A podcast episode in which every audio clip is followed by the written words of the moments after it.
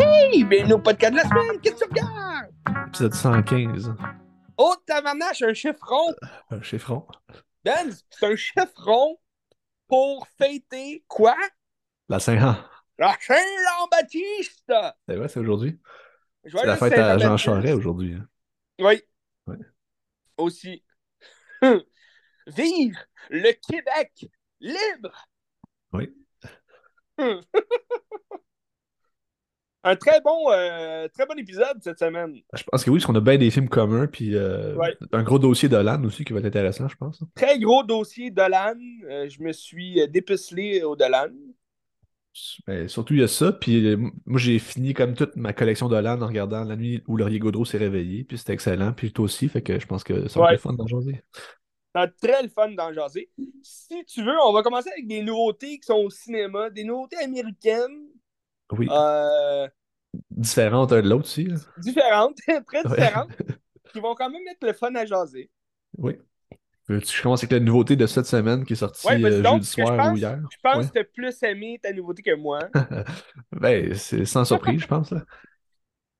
Eh Ben, parce que tu sais, la nouveauté cette semaine, t'as le film Poche, que, ben, Poche, je l'ai pas vu, mais ça a l'air un peu poche avec euh, Jennifer Lawrence. Là. Je- Ouais, un, un- un film, un film de maman, là, tu sais, euh, dans le sens que. un- une comédie. Une comédie assurée que, tu sais, ça risque d'être drôle, là, mais à quel point, tu sais? Ça. Jennifer Lawrence qui, qui te fait payer pour euh, Dater un gars ou je sais jeune. pas ouais. quoi, là. un, un jeune. C'est un peu bizarre comme scénario, mais On sait jamais, tu sais. Ça doit pas on, être si on sait jamais. mais- La- L'annonce est comique, là, mais, tu sais, je vais-tu payer pour aller voir ça au cinéma? Hmm, Pas sûr, tu sais. Puis l'autre nouveauté de la semaine, c'est le nouveau film de Wes Anderson, euh, Astéroïde, Oui! que j'ai été voir hier parce que j'étais excité, puis euh, Ouais, tu m'as euh, surpris parce que tu m'as surpris parce que j'étais sûr que ce film-là sortait comme en, en juillet à août. J'étais vraiment comme euh, je pensais qu'il sortait beaucoup plus tard dans l'été. Il sort quand même tôt parce que tu sais normalement quand l'été commence, direct qu'il y a tous les blockbusters. On le sait, tu sais Indiana Jones ça arrive la semaine prochaine, euh, après ça s'enchaînent les gros blockbusters de l'été. Puis du Wes Anderson, quand même difficile là, aussi de concurrencer avec des gros blockbusters de l'été comme euh, les films de super-héros et compagnie. Mais en même temps, j'imagine que c'est pas le même public non plus. C'est sûr, ça c'est sûr. Mais tu sais, mettons entre, euh, tu sais, je sais pas moi, en- en- entre un, astéroïde, puis euh, Asteroid City, puis euh, un euh, Mission Impossible, tu sais, je veux dire, Ben, Mission Impossible va casser la baraque, là, tu sais. Tu sais, dans le sens que. Surtout que là, Asteroid City, c'est décevant, mais tu sais, il joue pas dans mon coin, il joue pas euh, presque euh, nulle part, là, tu sais. euh. il joue à Brossard, il joue dans pas mal plein de cinéplex. C'est quand même le fun, là. Mais Ouais. euh, c'est ça. Mais parce que je pense qu'il joue en anglais, c'est ça? Non, parce qu'à Saint-Bruno, il est en français. Ok. Bon. Ouais. Ça va peut-être arriver plus tard. Tu te rappelles Fableman? Ouais. Un Spielberg qui jouait pas partout, c'était quand même assez surprenant. Tu vois, moi, chez nous, euh, dans mon coin, ils ils l'ont euh, ils l'ont mis comme un mois après. C'est un peu bizarre, là, mais ça va peut-être être la même chose avec Asteroid City.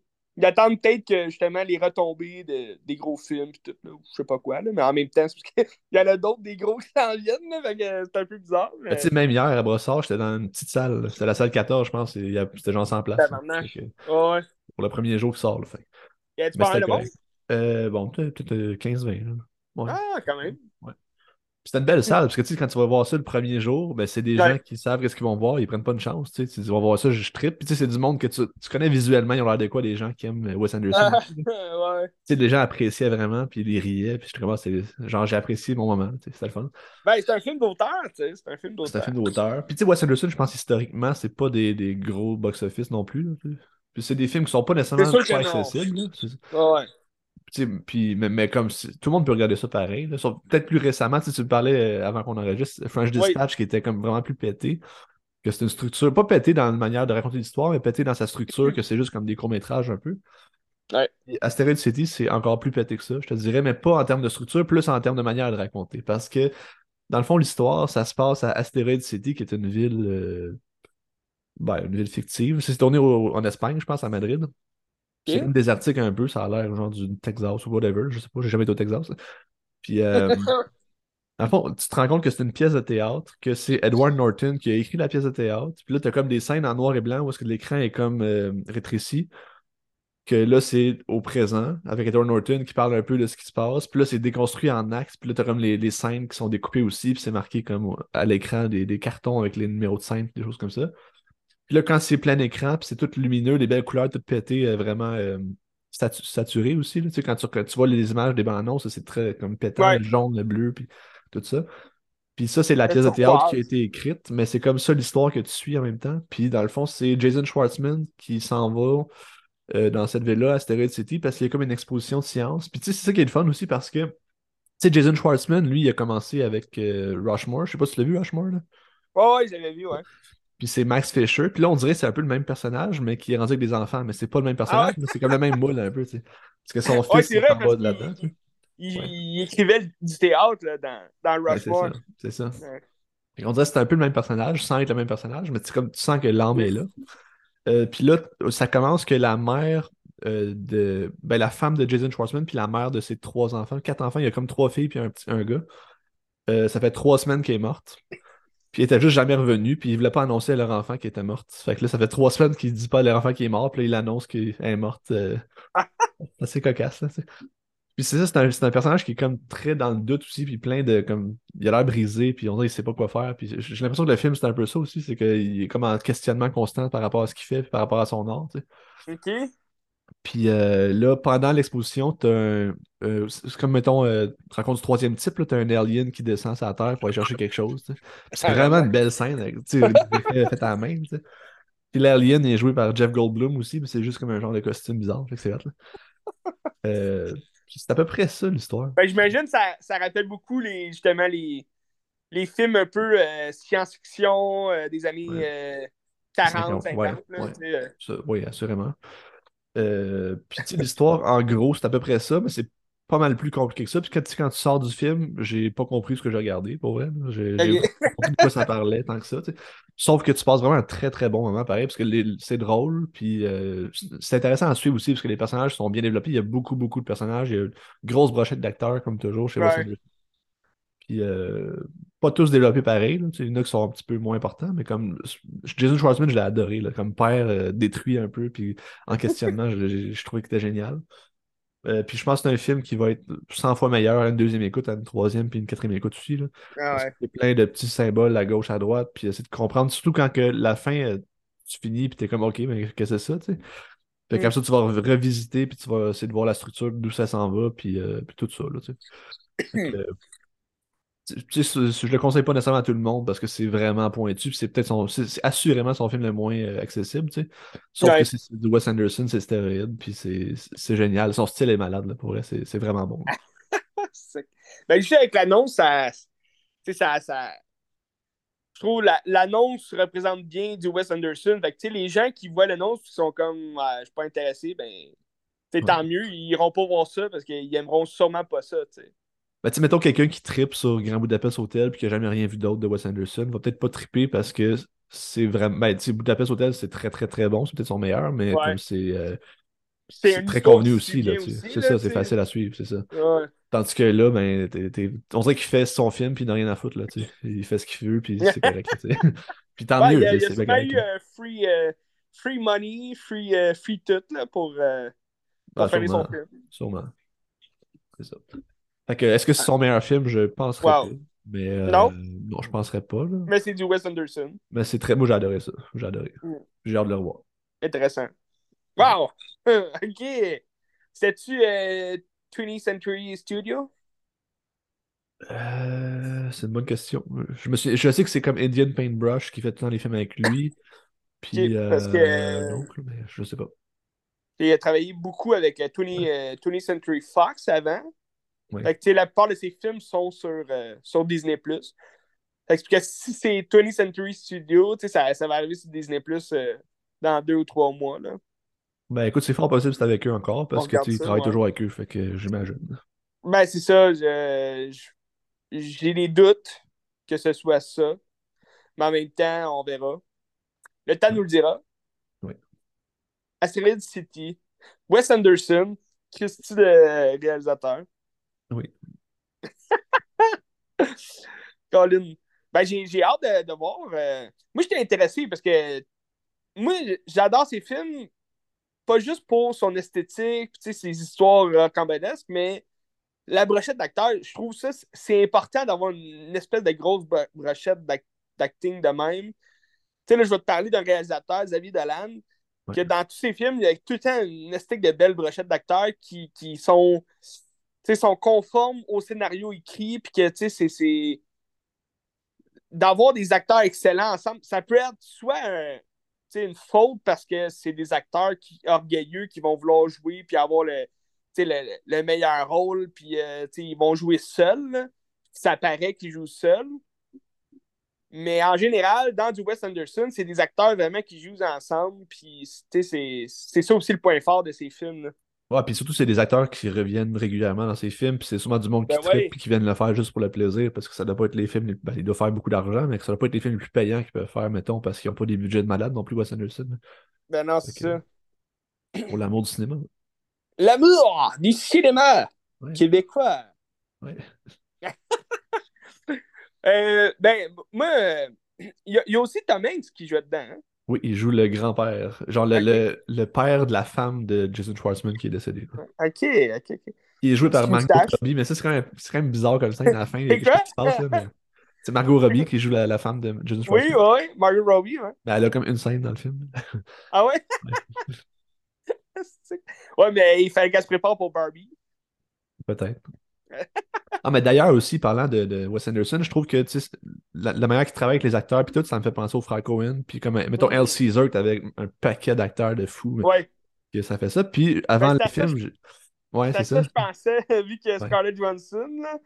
Ouais, puis euh, ça me fait penser à ça aussi en termes d'histoire, puis tout comment c'est pété, puis que tu finis sur de quoi, puis t'es comme, ok, je suis pas sûr, mais c'était bon, ça. Mais euh, avant le film, j'ai vu la bande-annonce du prochain film de Ethan Cohen, justement, que j'avais pas vu d'image encore, puis là, je viens de mm. voir ça, puis ça a l'air vraiment bon. C'est quoi déjà? Euh, Doll, euh, je sais pas, c'est avec Margaret Qualley. T'as peu, je vais aller voir le titre, là, mais Parking Doll, je sais pas trop quoi. Drive Away Doll. Drive Away, ok. J'ai pas, pas vu, j'ai pas vu l'annonce, je pense.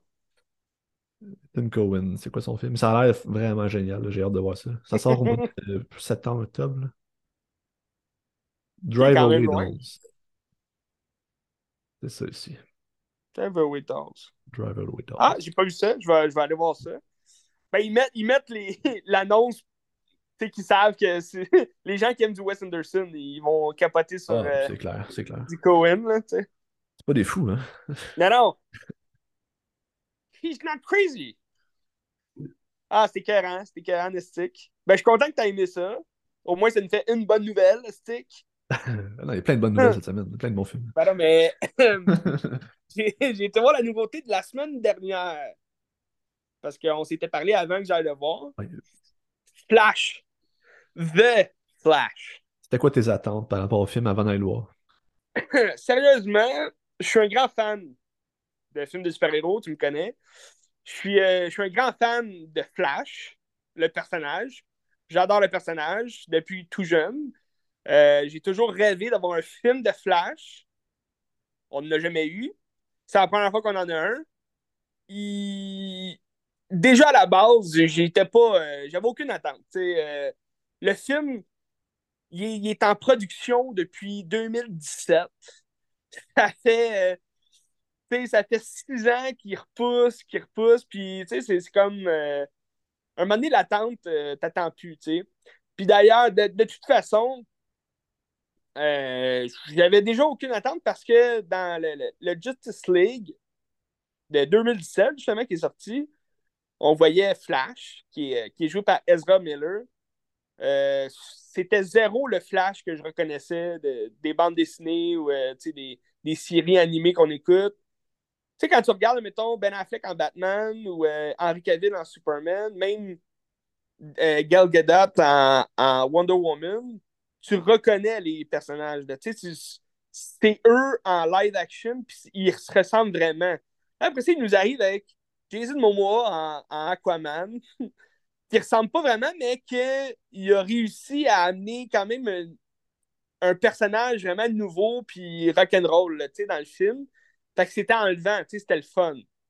Euh, après ça, tu as un cyborg, un, un, un, homme robot, là, euh, qui, qui, qui, qui ressemble pas du tout à ce qu'on attend de Cyborg là, dans Justice League, mais ça faisait la job. Là. On savait que plus tard, il allait comme être euh, modifié et qu'il ressemblerait un peu plus au cyborg qu'on connaît. Puis là, tu as Flash, que c'est Ezra Miller qui joue un jeune. Ils ont carrément voulu faire euh, un nouveau, euh, ben, pas un nouveau, mais un Spider-Man dans le, le Spider-Man du MCU, là, joué par Tom Holland. Ils ont essayé de faire ça avec le Flash du Justice League de 2017 ça n'a pas fonctionné. C'est, pour moi, en tout cas, là, personnellement, j'ai, vraiment pas accroché. Euh, il fait des jokes vraiment nuls. On sait même pas vraiment comment il a eu ses pouvoirs. C'est, En même temps, si tu connais le personnage, tu sais comment Flash a eu ses pouvoirs. Mais moi, j'aime ça, voir justement d'où ça vient, puis euh, c'est, quoi les répercussions aussi sur sa vie à lui. Dans ce film-là, il fait juste des jokes, puis il essaye ses, pouvoirs, puis c'est il est comme nul parce qu'il n'a a jamais vraiment sauvé des gens, puis tout le kit. Fait que ça, ça a tombé un peu à plat. Après ça, on, le revoit dans le, montage de Zack Snyder, dans Justice League, euh, qui, a eu. Euh, je pense que ça dure 3h30, euh, presque 4 heures. Où ce que Zack Snyder, il a vraiment tout mis le paquet pour finir son film qu'il n'avait pas fini. Puis, le film est meilleur, c'est sûr, mais ça reste le flash ridicule de, de l'autre film. C'est un peu.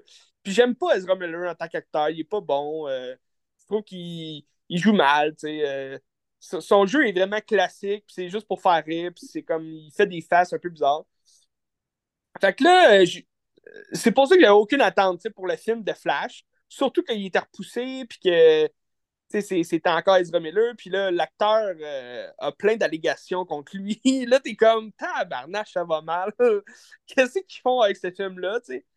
Puis là, c'est là qu'arrive l'annonce que Michael Keaton arrive en Batman. Puis ça, ça, ça m'intéressait, tu sais. Ça, j'étais... J'étais vraiment down pour ça. Parce que Michael Keaton est un critique d'acteur. Puis c'est un critique de Batman aussi dans ses deux premiers films de Tim Burton c'est sûr que je, me disais, bon, c'est pas Tim Burton qui va faire, qui va diriger Michael Keaton. Fait que, ça, ça va-tu vraiment ressembler au Batman de Tim Burton qu'on a vu euh, avant? Puis, euh, moi, je trouvais ça dommage que Michael Keaton fasse juste deux films de Batman. il aurait pu en faire plus. C'est sûr que ça n'a pas donné, mais, mais qu'il revienne en Batman dans Flash, je trouvais ça intéressant.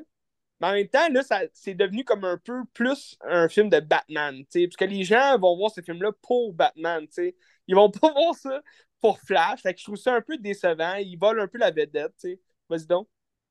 Ben là, j'ai deux choses, parce que là, on a continué. Mais, est-ce que j'ai parlé de euh, beaucoup de choses? Y a-t-il une raison pourquoi que Michael Keaton il a fait deux films, puis après ça, ils ont changé comme George Clooney, puis euh, Val Kilmer? Euh? Ben, ouais, ils ont changé pour Val Kilmer avec Batman Forever en 1993. Puis ils ont changé. Euh, c'est 80, non, c'est 95, excuse. 95. Puis ils ont changé, selon moi, c'est une théorie, là, parce que j'ai pas fait de recherche, mais euh, c'est parce que c'était plus Tim Burton qui faisait. C'est Joel Shoemaker qui a pris la relève. Parce que Tim Burton avait écrit le scénario de Batman Forever. Puis euh, on était censé justement avoir un, un Marlon Wayans. tu sais, les frères Wayans, là, les, deux noirs. C'était censé être Marlon Wayans qui joue euh, Robin dans son scénario. C'est drôle. Mais euh, finalement, ça n'a pas donné. Ça n'a pas donné. Puis c'est ça, ça, je pense. Ça a foiré, je pense, après que justement. Ben là, ça. Il y a comme une, une liaison là, à faire avec Flash et tout, mais parce que Tim Burton était censé faire un Superman aussi avec Nick Cage. Nick Cage qui a essayé le costume. C'était vraiment en production. Puis, dans le temps, il y, y, avait les cheveux longs. Ben, je sais pas si c'était ses vrais cheveux, mais son Superman était censé avoir les cheveux longs. Puis, euh, tu sais, à Nick Cage. C'est quand même bizarre quand tu vois les photos. Mais, euh, mais finalement, ça n'a pas donné. Puis je pense qu'il y a, peut-être eu un clash là, avec euh, DC à ce moment-là. Puis ben, Warner Bros. puis Tim Burton à ce moment-là. Fait que je pense qu'il a juste laissé tomber euh, l'idée de faire d'autres Batman. Puis là, ils sont allés avec Joel Shoemaker. Fait que sûrement que lui, il a voulu comme changer justement l'acteur et toute l'équipe. Mais ça n'a pas donné grand-chose parce que finalement, Val Kilmer, il a juste fait un film. Puis deux ans après, en 97, ben là, il faisait Batman and Robin avec George Clooney. Fait que c'est un peu. Euh, un peu étrange, ça. Parce qu'il gardait le même Robin, tu sais, puis euh, le même Alfred aussi. Tu sais, c'est le même Alfred que ceux de Keaton. Fait que, oui, on peut les voir comme. Ben là, maintenant qu'il y a Flash, qu'on était dans le multiverse et tout, on peut, on peut voir ça comme deux, trois univers différents, là, avec trois Batman différents, mais quand même, ça reste. Tu sais, moi, je les écoute en solo, là, dans le sens que. Je ne vais pas, les, mettre ensemble. C'est pas la même histoire. C'est même pas le même château. C'est même pas le même, euh, ben, le même manoir. Là. Le manoir Wayne. Tout.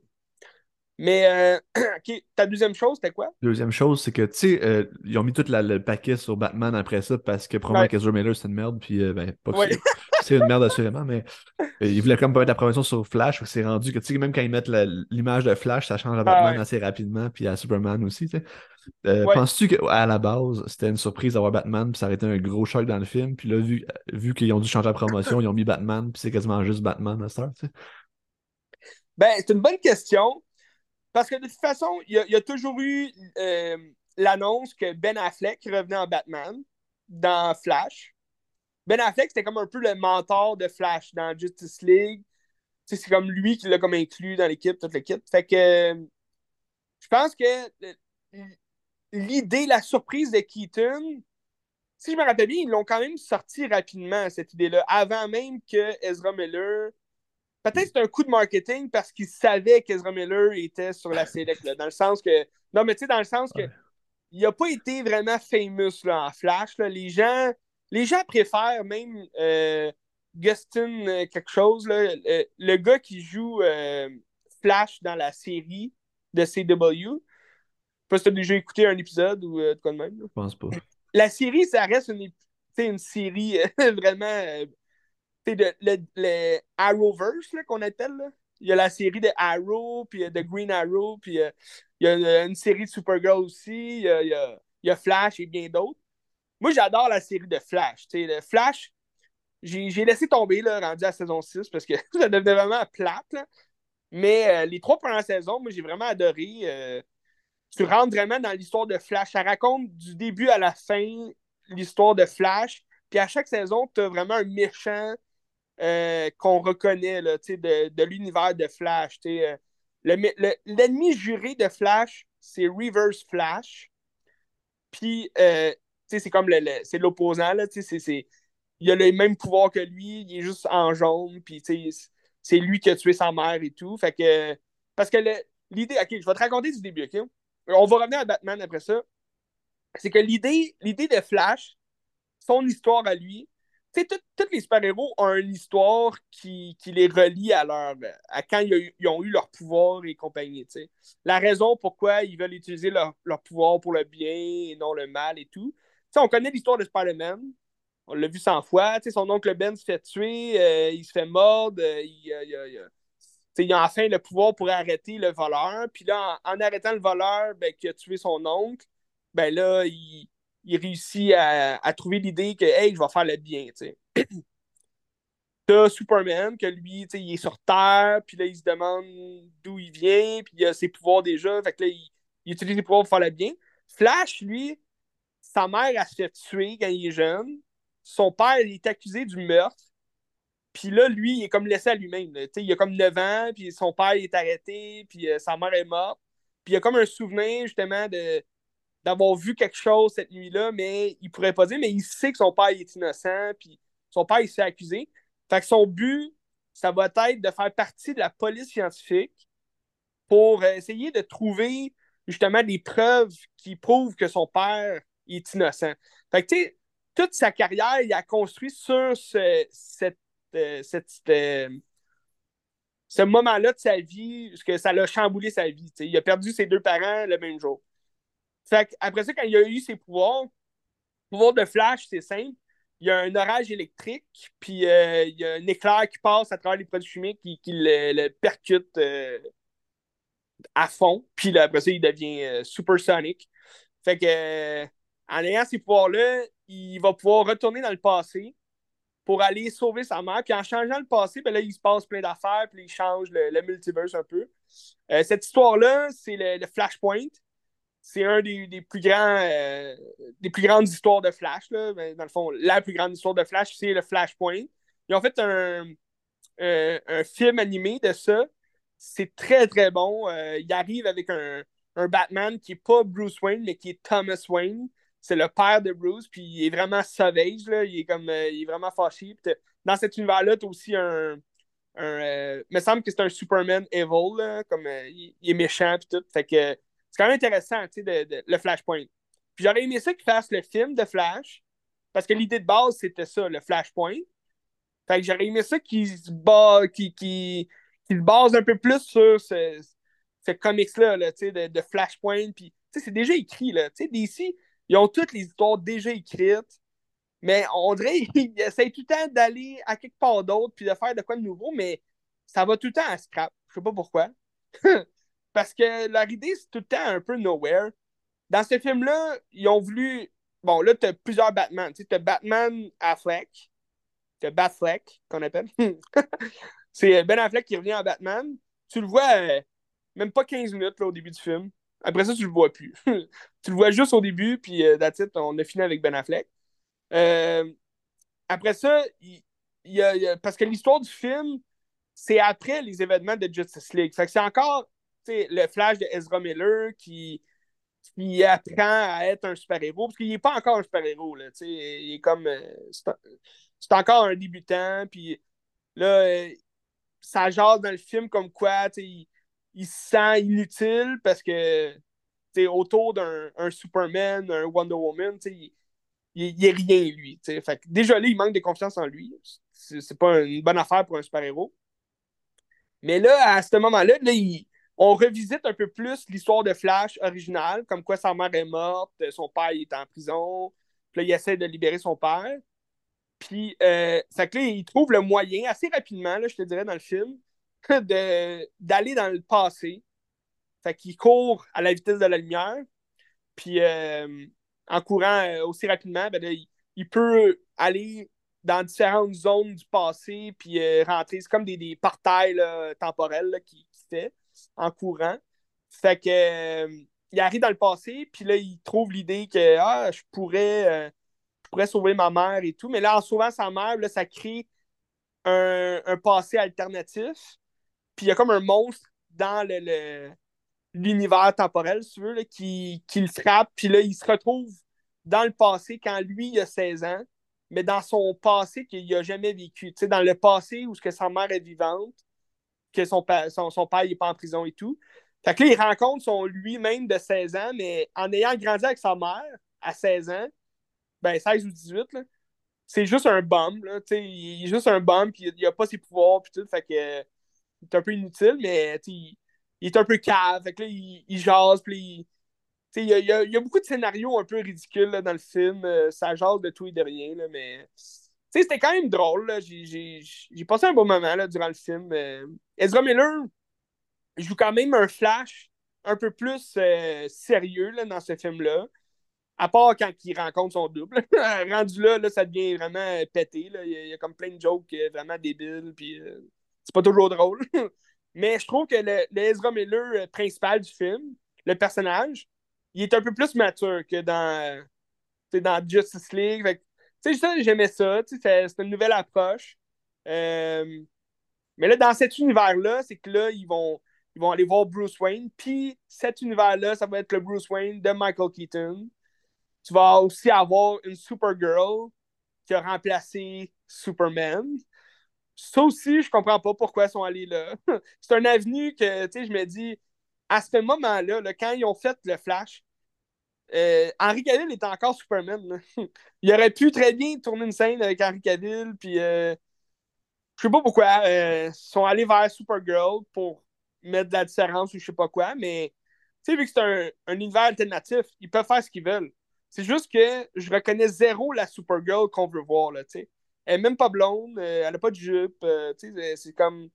Elle a un costume comme, comme le Superman d'Henri Cavill. C'est elle a les cheveux aussi d'Henri Cavill. Fait que, tu t'es comme, ah, ok, c'est pas la Supergirl qu'on connaît. Ça, je trouvais ça vraiment décevant. Puis, tu sais, ils ont mis le paquet sur Keaton puis Supergirl aussi, là, tu sais.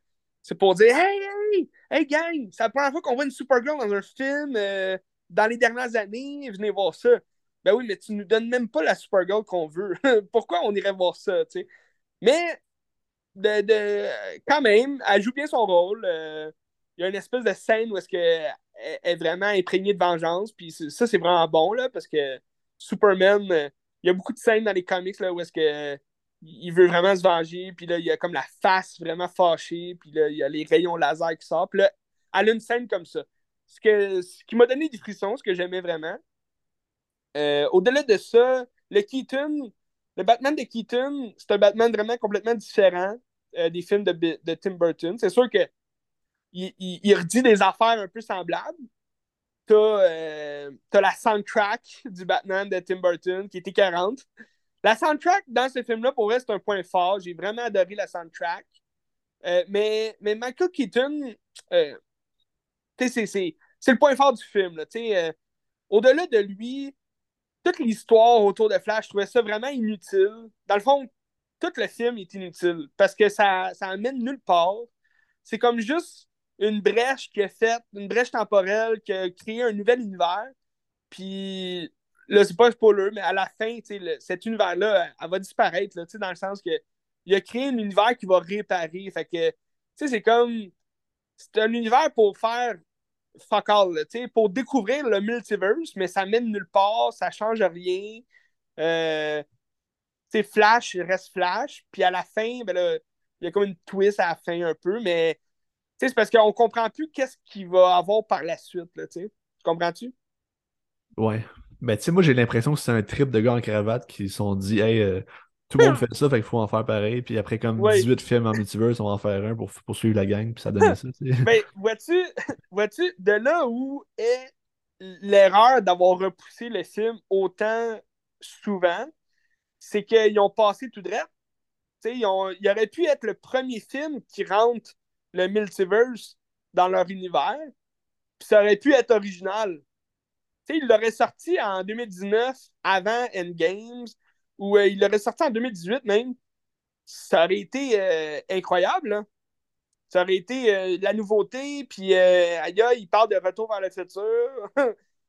mais là, après Endgames, après No Way Home, là, il nous en faut plus, là, Puis il arrive avec ce film-là, où c'est vraiment cliché, qui ressemble beaucoup. C'est des jokes qui ressemblent beaucoup à Endgame. Qu'est-ce qu'ils ont fait dans Endgame. Puis, c'est des apparitions, euh, c'est des caméos.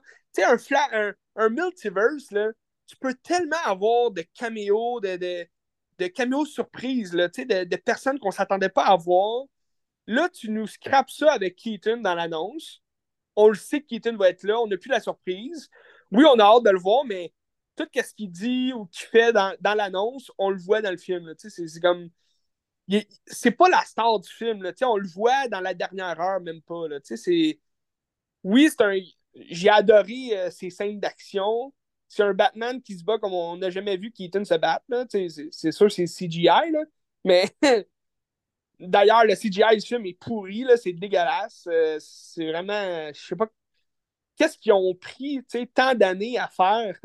Pourquoi ils ont repoussé ce film-là autant d'années pour faire justement un film qui ressemble à être un film de 2015. Tu sais, c'est des effets spéciaux vraiment bâclés, euh, nul à chier. Euh. D'ailleurs, euh, au, commencement, Justice League, le flash de Justice League, c'est un flash où ses éclairs étaient bleus. J'ai jamais vu Flash avec des éclairs bleus. C'est quoi cette affaire-là, Puis là, il arrive dans ce film-là avec son nouveau suit un suit que sûrement Bruce Wayne a fait, là, mais, mais tu sais, là, il y a des éclairs jaunes. Mais c'est même pas expliqué pourquoi ces éclairs sont jaunes. Tu sais, c'est comme, c'est un peu bizarre, là. Vas-y donc, t'as une question. ouais, euh, tu sais, justement, Spider-Man est sorti il y a deux semaines. Oui. Puis tu sais, t'as ce multiverse-là aussi qui est là, puis tu sais, ah, ben c'est extraordinaire, fait que ça va être dur de pas comparer non plus, là. Ben c'est sûr, puis tu sais, même dans, dans Across the Spider-Verse, t'as plus de caméos importants que dans Flash, tu sais. Tu dans Flash, tu as des caméos là, ici et là. Tu sais, je t'ai parlé de Nick Cage, pas une surprise. Nick Cage, il apparaît, là, genre 30 secondes dans le film. Mais c'est du CGI, tu sais. Tu te demandes si tu l'as Nick Cage qu'en le costume ou ils ont juste pris comme la l'image qu'on a des, des photoshoots que Nick Cage a fait, puis ils ont juste mis ça. Parce que tous les, les, les caméos qui apparaissent sont en CGI, c'est un peu bizarre. C'est fait un peu Barclay. Euh, j'ai pas aimé ça. J'ai pas aimé ça, les, les apparitions de même. T'as une apparition à la fin qui est drôle, là, mais est inutile, encore là. Ça va mener nulle part, tout ça. Puis euh, c'est même quasiment une, une Ben là, peux-tu le dire? C'est un spoiler, là. Si, vous voulez pas le savoir, euh, allez voir le film, là. Vous reviendrez voir le podcast après, mais parce qu'à à toute fin, euh, il a, a, a, tout fini, son, son aventure là, dans le multiverse est faite, puis tout. Puis là, il, il rencontre, il, s'en va pour voir Bruce Wayne qui sort de sa voiture. Puis on s'attend à voir Ben Affleck. Puis là, c'est George Clooney qui sort. Puis là, c'est George Clooney qui jouait Batman. Puis là, là, il est comme, ah oh, fuck, je suis encore dans le mauvais univers, tu sais. Mais, mais dans le fond, c'est pas une bonne affaire qu'ils mettent George Clooney de même parce que on dirait que ça veut juste comme dire le message que ils sont rendus dans un univers vraiment fucking poche, là, parce que le Batman de George Clooney, c'est le plus nul Batman de tous les temps. Tu sais, là, t'es comme, ok, c'est une blague, genre, ils mettent George Clooney pour dire que leur film est vraiment à chier, tout comme même. Mais pour vrai, moi, moi j'adore Batman and Robin. Le, film de George Clooney, je l'adore, mais c'est peut-être parce que Arnold Schwarzenegger jouait euh, Mr. Freeze. Mais, mais, mais moi, j'aimais ça, c'était cameo-là, mais c'est juste pour les fans là, qui ont détesté le George Clooney en Batman, c'est comme, c'est comme une claque dans la face pour dire ben, regarde, notre film est tachianistique, fait qu'on prend George Clooney. Je trouvais ça drôle. Mais en gros, euh, c'est ça. Le, point fort du film, c'est vraiment Keaton. Je trouve que l'histoire mène vraiment nulle part. Euh. On dirait qu'ils ont, ils ont, créé ça, oui, pour, pour créer le multiverse, puis dire Hey, dans le prochain euh, univers du DCU, on va avoir un nouveau Flash. Aimé ça voir le nouveau Flash dans ce film-là. Si jamais il y a un nouveau Flash. Parce que là, c'est encore annoncé là, qu'Ezra Miller est Flash. Ils ont, ils, ont, ils ont Henry Cavill, ils ont cancel Ben Affleck, ils ont, ils ont même Gal Gadot, je pense. À moins que ça a changé là, récemment, mais même Jason Momoa, je pense qu'il est stand-by pour être Aquaman. C'est un peu, un peu bizarre qu'il garde encore Ezra Miller. Là. Je comprends pas trop. Là. C'est un peu bizarre tout ça. Mais bon, on sait pas où ça s'en va, puis euh, On écoute ce film-là. Tu sais, pour un film solo, c'est quand même pas super. Tu sais, euh, au bout du compte, j'ai eu du fun en regardant le film. Euh, c'est zéro le meilleur film de super-héros de tous les temps, là, mais, mais tu sais, quand le film a fini, j'ai eu du fun. Tu sais, j'avais du fun, j'avais aimé mon expérience, mais après ça, je réfléchissais et je me disais, hey, pour vrai, il se passait fuck all dans le film. C'était vraiment un film nowhere qui se passait rien. Au moins, No Way Home, j'ai un peu le même sentiment avec No Way Home, dans le sens que il amène le multiverse, mais on dirait qu'ils sont pas capables de faire une histoire concrète qui va amener ailleurs, tu sais, du multiverse. Tu sais, dans No Way Home, là, il se passe tout plein d'affaires, mais au bout du compte, tout ce qui s'est passé, ça revient à rien, tu sais, dans le sens que, oui, à la fin, ça permet qu'on aille vraiment un, un Tom Holland qui est solo, puis qu'il va avoir ses trois autres films. Euh, ben là, ça a l'air qu'il prend un break d'acting. Je sais pas si ça va se faire, mais, mais là, il y a comme trois autres euh, Spider-Man avec Tom Holland qui sont, sont censés apparaître. Puis là, ça va vraiment être le Spider-Man qu'on connaît dans New York, puis tout. Fait que ça a quand même servi à ça. Mais au bout du compte, dans l'histoire, en général, de No Way Home, si c'était pas des caméos, là, de, de tous les vilains, puis de les Spider-Man aussi qui reviennent. Ça serait vraiment un film plate, dans le sens qu'il se passe pas grand-chose. Puis, euh, dans le, multiverse, ça pour dire que le multiverse, il est là pour justement nous surprendre avec des caméos. Puis dans Flash, oui, il y avait des caméos, mais c'était pas les caméos qu'on voulait voir. sais. Ça a l'air qu'il y avait une quinzaine de caméos qu'ils ont coupés au montage. Mais oui, pourquoi tu coupes ça au montage? C'est un film de multiverse, c'est fait pour avoir des caméos. Surtout que là, après avoir un, acteur qui, a plein d'allégations contre lui, qui, euh, qui se rend, euh, qui, qui, euh, qui, est rendu au ridicule vraiment, là, tu me semble que tu veux mettre plus de caméos là, pour justement cacher cet aspect-là, mais en tout cas. Ils ont fait ce qu'ils ont, fait, puis Là, c'est, ça a l'air que c'est le, le réalisateur qui, qui ben, Andy quelque chose, là, c'est Andy Muschietti. Muschietti.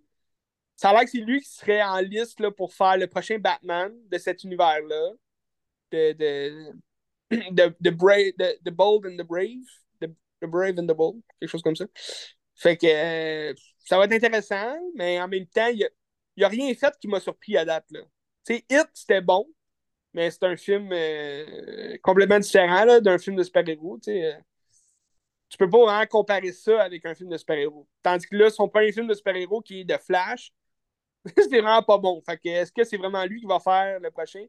Puis j'ai l'impression, euh, maintenant que James Gunn est CEO de, de DC, il faut juste que tu sois chum avec lui puis tu as une job. Dans le sens que, on dirait que c'est ça là, maintenant. Tu penses-tu, toi? Ben, je sais pas, je connais pas l'univers DC tant que ça, fait que je sais pas.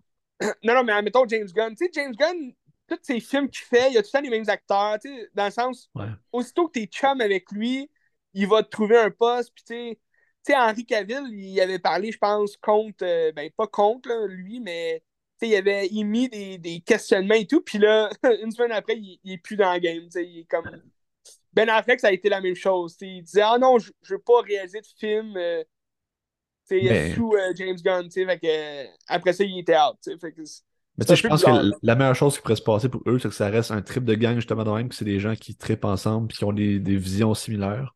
Ben, au Ils moins. font ça pour les bonnes raisons, tu sais. Ben, au moins, ça donnerait quelque chose de concret, tu sais. Ben, c'est Pas ça. avoir des films éparpillés un peu partout. Puis, tu sais, le prochain film de DCU, c'est Blue Beetle. Là. Ça a l'air plate. Ça a l'air plate, là, tu sais. Le CGI, juste dans l'annonce, le CGI a l'air à chier encore. Puis ça a juste l'air d'être un nouveau Spider-Man, tu sais, dans le sens que ils vont. Ben, le personnage lui-même ressemble beaucoup à Spider-Man. C'est un, un insecte. Là. Il, a, il, a, des pouvoirs d'un insecte. Là. Mais, mais ils ont déjà fait Flash qui ressemble à Spider-Man. Que là, ils, ils refont, en tout cas. Au moins, ça va être une histoire de, A à Z. sais Flash, l'erreur, c'est un peu comme Aquaman. Ils, ils les ont amenés après Justice League. Fait on connaissait le personnage, mais on savait pas trop son, son passé, comment il a eu les pouvoirs. Tu sais, c'est pas, mettons, un, un, scénario classique de super-héros. Des fois, c'est mieux d'avoir un scénario classique là, pour bien connaître le personnage. Puis ceux-là, ils, ils, ont vraiment été mal utilisés là, dans leur film. Mais en décembre, pas pro... euh, c'est-tu décembre prochain? Ouais, en décembre euh, qui s'en vient, oui. il va y avoir Aquaman 2, The Lost Kingdom, Amber Heard qui revient.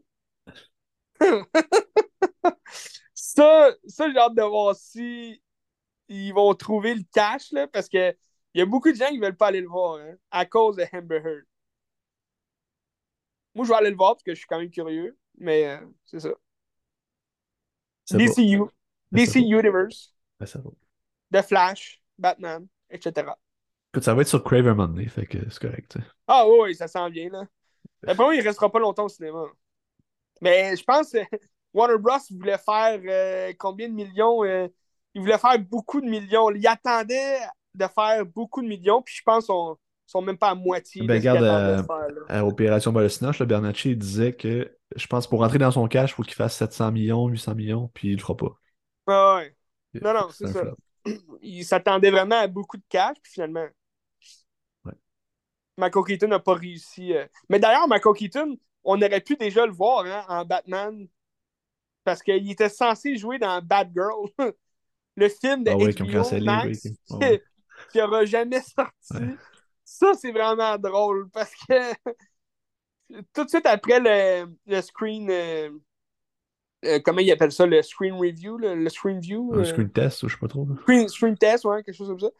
Euh, aussitôt après ça, ils ont annulé le film. tu sais, le film, il est fait, là. Ils ont gaspillé de l'argent pour le mettre dedans, des acteurs, tout, puis ils ont juste jamais sorti le film. Ça devait être affreux, là. Mais vraiment affreux. En tout cas. En tout cas. On verra bien euh, la suite des choses. Pour la suite du monde. Film québécois. Oui. euh, on parlait de notre gros dossier d'Hollande, je pense, moi, là. Oui, on est rendu là? Je pense que oui. Parce que moi, j'ai juste des films québécois après ça, mais différents. Fait que si on voit que Ouais, Dolan en partant un gros bloc, ça va être intéressant. OK. Gros bloc de Dolan. Oui. Ben, euh, écoute, je peux commencer en disant, j'ai- je me suis dépucelé au Delan, dans le sens que j'avais déjà vu ses, ses, premiers films, Les Amours imaginaires, J'ai tué ma mère, Tom à la ferme. Mais c'est trois films qui m'ont vraiment rien dit, dans, le sens que quand je les ai écoutés, euh, peut-être en les revoyant, j'aurais une autre opinion. Maintenant que j'ai vu ces plus grands films, si je pourrais dire. Mais tu sais, même Laurence Anyway, j'avais trouvé ça intéressant, mais en même temps, c'est vraiment pas un film qui venait me chercher. Là. On dirait, ces premiers films, c'est parce que. Ça, ça, va être drôle, parce que je vais t'en parler aussi pour la suite. Là. Mais tu sais, c'est pas des histoires qui viennent. Tu sais, c'est pas. Euh... Ouais. Ben, tu sais, c'est des pas... films qui ont moins de maturité aussi parce que ça reste un gars de genre 18-19 ans qui a fait ça ouais. aussi. C'est assez, cla assez classique là, comme scénario. Euh... C'était ordinaire, je trouvais. Mais, mais c'était bien pareil. Puis là, j'arrive euh, avec ces gros films que, que j'avais jamais vus. Mommy, j'avais vu juste au début, ben, tu sais, comme une heure là, du film. Mais euh, tu vois, je me, je me rappelais même pas que Patrick Huard jouait dedans. Ouais. je savais même pas qu'il jouait dedans. Euh, mais bon, je peux commencer peut-être. euh, on commence avec euh, Laurier Gaudreau. Je pense que oui, parce que, parce que Laurie Gaudreau va faire toute une grosse synthèse de toute son œuvre. Ouais. Puis c'est comme. T'as plein de petits symboles qui se ramassent dans plein de ses films qu'on retrouve là. Puis qui fait tout un, un travail Ouais, extraordinaire. Je trouve pour moi, c'est peut-être. euh, Ben, c'est pas son meilleur, à mon avis. Je pense que. Il est peut-être troisième dans ma liste de ses meilleures choses qu'il fait. Mais euh, c'est tellement bon, là. C'est extraordinaire. Ah ouais. Ben écoute, moi j'ai commencé avec ça. moi j'ai commencé son œuvre avec ça, puis pour vrai, moi j'ai adoré. Pour moi, ça, ça reste son meilleur parce que. Mais peut-être parce que justement, j'ai pas eu la surprise d'après, mais, mais comme. Moi, je trouve que c'était tellement parfait comme série. Tu sais, HBO peut aller se rhabiller. Ben, c'est ça. C'est la, meilleure série HBO qu'HBO va faire. Ouais. Puis, puis tu sais, c'est- c'est tout ce qui est acteur, euh, esthétique, euh, soundtrack, tout est bon dans la série. Je me suis pas ennuyé une seule seconde. C'est pas trop long comme série, tu sais, c'est une mini-série de cinq épisodes. Ça fait un job. Merci, bonsoir, tu sais. Puis Tu, sens qu'il est en plein contrôle de ses capacités, puis comme il est à maturité là, rendu dans cette série-là. là. C'est extraordinaire comment il raconte son histoire, puis tout. là. C'est un génie. Là. T'as t'as des plans incroyables, des, Ouais. des, des travelling, des, euh, des, des panoramiques qui tournent sur tous les personnages. C'est vraiment fou, c'est vraiment bon. J'ai adoré. Ouais. Patrick Yvon, j'ai jamais été au- aussi euh, il est bon. C'est tellement un bon comédien. ce intégré dans. Ouais, j'ai jamais été aussi intégré dans son, euh, dans son jeu d'acteur puis de. incroyable. Incroyable. Tu sais, dans le fond, l'histoire, ça se passe euh, en deux temps. C'est en 91, il s'est passé un petit événement. Ça se passe dans une, une ville en région du Québec. Il s'est passé un petit événement en 91. Puis là, tout le long, t'es comme dans le mystère à savoir qu'est-ce qui se passe. Puis je pense que tu sais, rapidement, tu peux comprendre. Tu sais, moi, deuxième épisode, je savais déjà c'était Ouais, quoi. Ben, puis c'est c'est ben pas moi, grave. non. J'étais peut-être trop dans, dans l'intensité de la série, je sais pas quoi, là, mais je me faisais les théories, mais, mais c'est peut-être parce que je, je connaissais pas l'œuvre quand même de, Ouais. de Xavier Dolan à ce moment-là. Peut-être en connaissant son œuvre, parce qu'après ça, tu, tu vas voir, quand je vais parler des autres films, c'est comme le point, euh, le point faible un peu là, de, de, de ces scénarios à chaque fois, je trouve. Mais, mais en n'ayant pas vu grand-chose de lui, tu sais, oui, j'ai vu trois films qui parlaient de la même affaire, là, mais, mais en, voyant ce- ce- cette série-là, moi, c'est juste rendu comme vraiment au, moment plus spécifique, puis que, c'est- clair que ça va être ça, là, euh, à l'épisode 4, là, je pense. Mais, mais c'est juste à ce moment-là que j'ai eu la surprise, de « Ah, OK, ça va être ça ». Mais c'est quand même un surprenant. Mais même si tu le sais, je trouve c'est c'est surprenant comment que tu t'es quand même dans l'intensité de la chose, puis tu te demandes quand même. euh, Ben, c'est ça l'affaire, c'est que tu, tu penses que ça va être un payoff à la fin avec le- le- la révélation du secret. Mais tu sais, moi, je le savais déjà parce que, ben, je sais pas, j'ai j'ai trouvé ça facile à trouver, mais ça n'empêche pas que la fin est malade. là. C'est- Parce que c'est pas le, le ouais. payoff, c'est pas ça qui paye à la fin, c'est vraiment plus la tension qui retombe pis tout. là. C'est- C'était génial. C'est- Ouais, c'est ça. Dans, dans le fond, c'est un drame familial, tu sais, c'est. Ah, c'est ça, a- puis là, on va continuer sur Internet. ouais. Euh, c'est ça, ça se passe en 91, il s'est passé quelque chose, puis là, tu te ramasses en 2019, je pense. Euh, puis la mère, elle meurt. Anne Dorval, elle meurt. Fait que là, euh, t'as comme une, une des filles d'une famille, ils sont comme euh, deux gars, trois gars, ils sont trois gars, puis euh, Julie Le Breton. Puis elle, elle a sacré son camp à Montréal. Puis ils l'ont comme jamais revu, puis tout. Fait que là, tu comprends pas trop pourquoi, c'est quoi les tensions. Puis là, elle revient parce que c'est une embaumeuse ou une thanatologue, puis il faut qu'elle vienne embaumer sa mère parce que c'était comme ses Mm. derniers souhaits. là. Puis là, toutes les tensions remontent en- dans la famille parce qu'il s'est passé quelque chose, puis t'es comme pas Ouais, sûr le, drame familial C'est ça. refait surface. C'est ça. Puis c'est toute cette tension-là, puis un peu tous des personnages euh, toxicomanes, alcooliques, brisés, qui, Ah, qui essaient de se reconstruire ou pas, là. Ben, pour vrai, cette semaine, cette semaine, j'ai un overdose de toxicomanie puis de. de, de- j'ai une overdose euh, de. de, de, de, de, de découvrir mon corps, Ben, de découvrir euh, ma vie sexuelle. euh. Ben, c'est une morale aussi de. sa- l'acceptation de soi, là, tu sais, c'est c'est comme une overdose Ouais. de ça, je te dirais, mais, mais ça fait un job, tu sais, parce que ben même, c'est parce que même les films à part que j'ai regardés qui sont pas de Dolan, ça parle aussi de ça, fait que t'es comme tabarnache, l'overdose, tu sais. Mais je peux te dire, euh, ben si Dolan, dans le fond, son, ben, je, je sais pas si c'est ça son but, mais tu sais, si un de ses buts c'était de, de, de faire questionner l'homme hétéro euh, qui fume pas puis qui, qui, qui, qui prend pas de drogue ou qui est pas alcoolique, faire douter que c'est lui qui est pas normal, ben c'est mission réussie. Tu sais, dans le sens que dans ses films, tout le monde fume, tout le monde boit, tout le monde prend de la coke, tout le monde est gay. fait que tu sais, t'es comme tabarnak, ok, c'est moi qui est pas normal parce que euh, tu je fais pas ça? Mais ça, c'est mission réussie en estique, là, si c'est ça son but, mais non, c'était drôle, tu sais, c'était drôle parce que un overdose, tu sais. Ouais. Puis, euh, puis tu sais aussi, euh, son premier film, c'est J'ai tué ma mère. Ouais, Puis tu sais, là, il a annoncé qu'il prenait sa retraite, ou je sais pas trop ce que ça veut dire, cas, ouais, c'est vrai ça? ben, on verra, là, mais Parce peut-être. que euh, s'il finit sur la série qu'il a faite, c'est vraiment incroyable. Mais ça une belle boucle série. tellement puis- bien la boucle, justement. C'est ça, je voulais dire. Genre, Ouais. ça boucle la boucle parce que, tu sais, j'ai tué ma mère au début, puis il finit avec sa série qui est comme tout le summum de toute son œuvre, puis il, il finit par tuer sa mère pour vrai. c'est ça, la le mort personnage de mère, mère. puis, ouais. Parce que, tu sais, la mère revient constamment dans ses films. là. Ah ouais, ouais. Ben, la mère, euh, l'acceptation de soi, puis le, le, le passé. Hein, le, le passé fait partie de toute son œuvre. Oui. C'est un homme du passé. Participe passé. Mais, mais la série, euh, non, c'est ça. Le- c'est quand même assez classique comme scénario. Tu sais, la mort d'un parent qui bouleverse, euh, qui chamboule Il ramène une des famille. Ouais. C'est ça, tu sais. Qui ramène des démons, puis que, tu sais, c'est-. Mais c'est tellement bien filmé, c'est tellement bien joué. Les acteurs sont incroyables. Tu rentres complètement là, dans l'histoire. T'es es comme dans l'intensité de la chose. Là.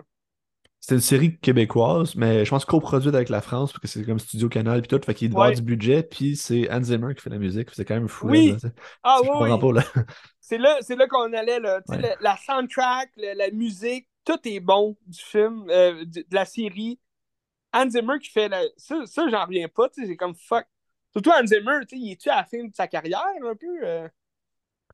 Ben non, mais tu sais, c'est- Dolan, c'est une sommité mondiale, là, ce gars-là. Non, je sais, mais, mais je veux dire, Hans Zimmer, il est pas jeune jeune, là, euh, dans le sens que, Non, non. que si. euh, il y a Ah, des ben, critiques de musique à son œuvre, là, tu sais. Ouais, ouais, ouais. Mais, mais je pense que. il La nuit où Laurier. Goudreau s'est réveillé. La, la grosse séquence orchestrale de Where's My Mind, là, ça m'a fait capoter. Ah oui. Ah oui, ça c'était bon. Ça Ouais. c'était bon. Fait qu'en tout cas, c'est ça, non, Laurier euh, sur Club Illico, euh, c'est Ouais. vraiment excellent. Je me demande, je me demande, ils vont-tu le sortir, en, en physique, euh, ils vont-tu. Ben, un, il va jouer à la télé aussi, parce que, tu sais, absolument, ça joue à TVA, mais je suis comme pas convaincu qu'il va jouer à hein? TVA, parce que le format est bizarre aussi, c'est pas des 45 minutes. Non, c'est ça, c'est- c'est cinq épisodes aussi, tu places ça comment. Euh, c'est une bonne question. Ah, puis d'ailleurs aussi, euh, les gens autour du monde, ils peuvent-tu la, la voir ailleurs, tu sais, dans le sens que. euh, je pense qu'ailleurs, il y a des gens sur Apple TV. Ah oui, ok, Ouais, je pense. Je suis pas Ça sûr, fait mais un job. Ouais. Ça fait un job dans ce cas-là. Puis, euh, cette, cette C'est calme, série-là, là... c'est- Ouais, calme parce que ceux qui ont Apple TV, ils peuvent pas l'écouter, au même Québec. s'ils n'ont pas Club Illico. Non, pas au Québec. Non, c'est ça. Ben, tu sais, j'imagine que tu prends un VPN, tu pourrais, là, mais en tout cas, je Ah, peut-être. Je connais, je connais pas ça. Mais euh, tu sais, cette série-là, c'est un français qui est assez normatif aussi. Tu n'as pas de grosses expressions Oui. québécoises puis tout. Puis en Ben, France, elle a été traduite, elle a été doublée en français en France. Ah ouais, ça, c'est Je trouve ça aberrant. Ah, c'est calme. Parce que c'est tiré d'une pièce de théâtre, faut pas oublier. Ouais. Ben, c'est le Michel Marc c'est le même auteur qui a fait Ben aussi oui. Tom à la ferme. C'est ça, puis, puis euh, je trouve le, le- le personnage incroyable qui vient vraiment relier. Tu sais, Anne Dorval, c'est Anne Dorval, là, tu sais, je veux dire, quand elle parle, c'est vraiment très théâtral, c'est très Ouais. bon. Mais le personnage que je trouve qui nous. qui brise un peu, ben, pas qui brise, mais qui va venir relier le théâtre de scène à la pièce euh, filmographique, cinématographie, excuse. Euh, c'est vraiment le personnage de Magali Lépine-Blondeau avec son joual québécois. tu sais, Ouais. Elle en parle vraiment en québécois, puis comme elle a les expressions, puis tu sais, je sais pas si la pièce, j'ai jamais vu la pièce de théâtre, je l'ai jamais lu non plus, mais, mais je sais pas si c'est vraiment fait comme ça. C'est juste son personnage à elle qui parle en joual comme ça, puis une, une petite fille de campagne, là, tu sais, une petite fille qui a grandi dans la campagne, puis qui a grandi à la même place qu'eux, là, fait que c'est un peu. je trouve ça quand même différent, mais c'est vraiment son personnage, je trouve, qui vient faire le lien entre le théâtre de scène puis le, le- la télévision, là, tu sais. D'ailleurs, tu parles de théâtre, là. Tu parles de théâtre, c'est les mêmes comédiens aussi qui jouent de, de la pièce de théâtre au, au- ben, à la télé. Ils ont pris le même casting. Ah oui, ok, ok, ok. Ouais. Je savais pas ça. Ouais. C'est incroyable. Ça, c'est le fun. Ben, tu sais, c'est ça. Je, je trouve, euh, dans ces films de Land, ce qui est le fun, ben là, c'est c'est dommage qu'en France, ils l'ont doublé en français, là, mais en, en français de France. Mais ce que je trouve ça, je me demande, est-ce qu'ils font ça dans tous ces films? Ben, il me semble que non, parce que, tu sais, Dolan en France, c'est comme une légende. Ben, c'est ça. C'est genre Les Amours imaginaires là-bas, c'est un film culte, là. Ouais, parce que tu, tu- regardes ces films vraiment québécois qu'il a fait, puis c'est c'est traditionnel québécois, là, tu sais, c'est ça nous représente, puis c'est c'est ça qui est ça, puis c'est le fun que justement ce soit connu mondialement. Tu sais, les gens connaissent Dolan comme réalisateur, mais ils connaissent aussi le Québec à cause de sais, c'est le fun aussi, là. Ouais. Tu regardes Mommy, là, Ouais. pas mal d'affaires euh, qui, sais, c'est- notre langage, là, dans le sens que on parle pas tous des cabochons de même, là, mais. Tabarnak! Ah. mais c'est mais c'est ça, tu sais, Mommy, je veux dire, ça a-tu été traduit? Je penserais pas, là, Non, ça a été à. Cannes et tout, fait que. Mais c'est quand même. euh, en tout cas, c'est une série à voir, ça, c'est sûr. l'affaire, c'est qu'il y a de l'argent français aussi dans, dans, dans Laurier Gaudreau, fait que probablement que ça a joué là-dedans. là, Parce que sinon, c'est juste des films de la- ben, produits au Québec, fait que genre, Ouais. qu'ils n'ont pas d'argent pour investir dans le doublage de ça. je sais pas. Hmm. Ouais, en tout cas, je sais pas. Intéressant, intéressant. Mais là, Mais là, moi, j'ai- c'est. j'ai comme fait une erreur de commencer avec ça, je pense. Parce que après ça, Ouais. j'étais comme sur un high. Puis là, tu sais, moi, j'ai après ça, je suis allé à juste la fin du monde. Ouais. T'as-tu aimé ça? J'ai vraiment adoré. J'ai adoré, mais je, je trouvais, bon, l'histoire est, est quand même plate, là, tu sais, dans le sens que le Ben, gars, il retourne. L'affaire, c'est que c'est juste des Français qui crient un sur l'autre Oui. pour dire rien tout le long. Mais c'est ça. Ben, la force du film, la force du film, c'est vraiment les acteurs. J'ai adoré Vincent Cassel, euh, Léa Seydoux, vraiment bonne. Mais tu sais, ce, Ouais, ce mais film-là, c'est un, c'est un chef-d'œuvre de mise en scène pour moi. Parce que tu sais, des fois, je regarde des films, je suis comme, hey, je serais capable de faire ça. Tu sais, je serais capable de l'écrire, je serais capable de le mettre en scène, puis tout. Genre, Ouais. dans ma tête, je le vois. Tandis que tu regardes juste la fin du monde, puis je suis comme, hey, genre, c'est impossible de faire ça. C'est c'est du génie, là. Parce que tout Ouais. se joue dans la caméra. Parce que tu, tu comprends tout ce qui se passe sans que les gens le disent. Mhm. Puis les gens, ils disent n'importe quoi, ils font juste crier, puis ils disent des insultes tout le temps. Sauf Ouais, que tu comprends exactement c'est ça. Ouais, c'est ça. Puis tu sais, il faut qu'il annonce sa mort. Mais là, est-ce qu'il va l'annoncer pour vrai? Puis au final, tout le monde comprend Ouais. à travers le jeu de caméra, à travers les regards, à travers tout ça. Puis ça, à la base aussi, c'est une pièce de théâtre de Jean-Luc Lagarce. là. Oui, c'est ça, je l'avais vu aussi. Puis ouais. je serais curieux de voir la pièce de théâtre parce que le cinéma permet d'avoir les petites subtilités, les subtilités du regard, puis les petits mouvements, les affaires comme ça, qu'on fait qu'on comprend ce que les personnages comprennent. Tandis qu'au théâtre, tu n'as pas ça. Fait que je sais pas comment ils mettent ça en scène. Ça va être intéressant. Mais, c'est pour, euh, pour une pièce de théâtre, c'est une histoire vraiment classique. que, tu sais, Ça va se passer dans une seule pièce tout le long de la, de la pièce, puis comme t'es sur scène, puis tu sais, ça, ça sort pas de là, ça reste là, puis tu sais, j'imagine le scénario a été adapté peut-être un peu plus pour le, le cinéma aussi, là, pour pour jouer, comme tu dis, avec la caméra, mais sur scène, probablement qu'il y a beaucoup d'affaires dans le, texte Ouais. qui est dit.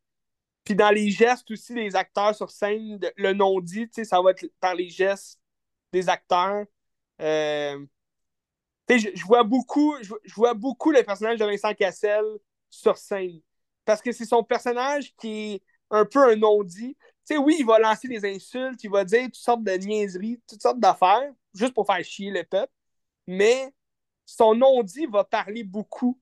Puis ça, sur scène, je, je le vois vraiment bien, là, tu sais, comme la grande posture du personnage, puis comme le. le- c'est c'est le plus grand frère, fait que, tu il, il essaye de jouer le père, il essaye de jouer le, le gars qui, qui, qui, qui, qui essaye de, de, de prendre soin de sa famille, mais dans le fond, c'est un nowhere, là, de ce qu'on comprend, il n'y a pas de vie, là, mais, mais j'ai vraiment aimé, euh, aimé le film, surtout pour euh, les acteurs, le jeu des acteurs, puis la, la caméra aussi de Dolan, tu sais. Je reconnaissais beaucoup de la caméra de euh, la nuit où Laurier Gaudreau s'est réveillé, puis ça, j'aimais ça. Tu sais, justement, on parlait de, de- du théâtre, que dans le fond, ce, ce film-là, c'est très théâtral aussi, c'est pris dans un huis clos quasiment, puis tu sens l'aspect que ça vient d'une pièce, tandis que, mettons, Laurier Gaudreau, c'est vraiment détaché du texte, d'après moi, puis il a réussi à faire quelque chose de plus vivant que juste ce que Ouais. tu aurais vu sur une planche de théâtre, mettons. Là. Ouais. Non, c'est sûr. Mais tu as plus accès aussi au monde extérieur. Tu as Ouais. eu plus accès euh, à, à différentes scènes qui se passent dans différents lieux. Tu sais, Laurier Gaudreau, j'imagine, parce que a, je pense, le- la pièce de théâtre, tu ne retournes pas dans le passé. Ça se peut. Ou bien euh, c'est juste le passé, la pièce de théâtre. En tout cas, je ne suis pas sûr, mais, mais je pense de ce qu'il ce qu'il racontait, c'est que justement, ils ont, ils ont pu rajouter beaucoup d'histoires derrière ça. Mais je pense qu'ils ont rajouté le passé. Parce que la pièce de théâtre, c'est vraiment son. C'est le lit de leur mère qui est morte là, de, sur le lit, puis ils jasent de ça, puis ils vont jaser justement de, de ce qui se passe là, dans, dans leur vie, puis tout. Mais, mais tu sais, ça, ça va pas aussi long que cinq épisodes d'une heure de, de la série. Là. Mais ça, pour ça, il y a eu beaucoup de jeux autour, fait que c'est le fun. Mais juste pour la fin du monde, tu sais, c'est ça. Je trouve le, le scénario est vraiment. euh, il est plate, mais euh, le jeu des acteurs, puis le, le jeu de la caméra, je trouve que ça, ça fait tout le film. C'est ça qui est bon, là. Moi, j'ai aimé ça. Oui. Je me suis surpris à aimer ça, tu sais. Ben, tu sais, moi, je comprends. Tu sais, c'est ça, je l'ai réécouté, ça fait comme, je sais pas, moi, 5-6 fois, je le vois, le film. Puis, tu sais, même je l'ai écouté, Ouais. je suis comme, ah, ben, il me semble que c'est un peu whack de la manière que c'est construit. Ouais. Donc, j'aime tellement ça parce que tout est dans les non-dits. Puis, ça me, ça me fascine tellement quand je regarde ça que j'accroche tout le temps. Je pense que c'est mon préféré de Dolan, celui-là. Wow! Ouais, je pense. OK. Ouais. Pas d'accord? Ouais, ben, ben, ben moi, comme je t'ai dit, j'ai vu la nuit où Laurie Goudreau s'est réveillé en premier. Puis là, si tu me dis justement, tu sais, que c'est- ben là, maintenant que j'ai vu pas mal de ses films, ben, je pense que le seul que j'ai pas vu, c'est euh, Mathias et Maxime. Mais, euh, tu sais, oui, ça fait le, le- le- son œuvre entière. Tu sais, en- dans la série, là, tu, tu redécouvres toute son œuvre. Puis là, je m'en rends compte, mais en le voyant pour la première fois, c'est la, la- la première affaire que je regarde de gros de Dolan, que- qui, me pète au visage. Moi, j'étais sur un high, là, comme je te disais. En regardant juste pour la fin du monde, on dirait que j'étais moins, moins dans l'histoire. J'étais moins comme Ah, intéressant.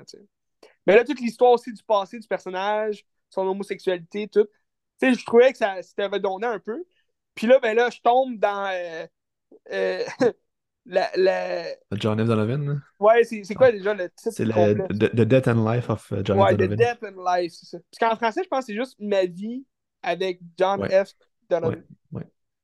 Euh, John F. Donovan, qui est un film américain. Non, par, c'est un film, euh, c'est un film canadien. c'est un film canadien? Ouais. Mais c'est en prod avec euh, l'Amérique. Parce qu'au début, ça dit Canada and American. Non, ok, ça se peut. Ben là, c'est c'est tourné aussi euh, à New York, là, un peu. euh. Ça a-tu été tout tourné à Montréal? Ou... Euh, je sais pas. Parce qu'il y, y a des plans de la ville de New York, ça, ça ressemble beaucoup à New York, là. Fait que je me disais, fuck. J'ai aucune idée. Ben, il y a aussi que les acteurs sont tous venus à Montréal, là, quand ils ont tourné à Montréal. Euh, failli faire de la figuration, moi, dedans. C'est vrai? Failli faire de la figuration. Ouais.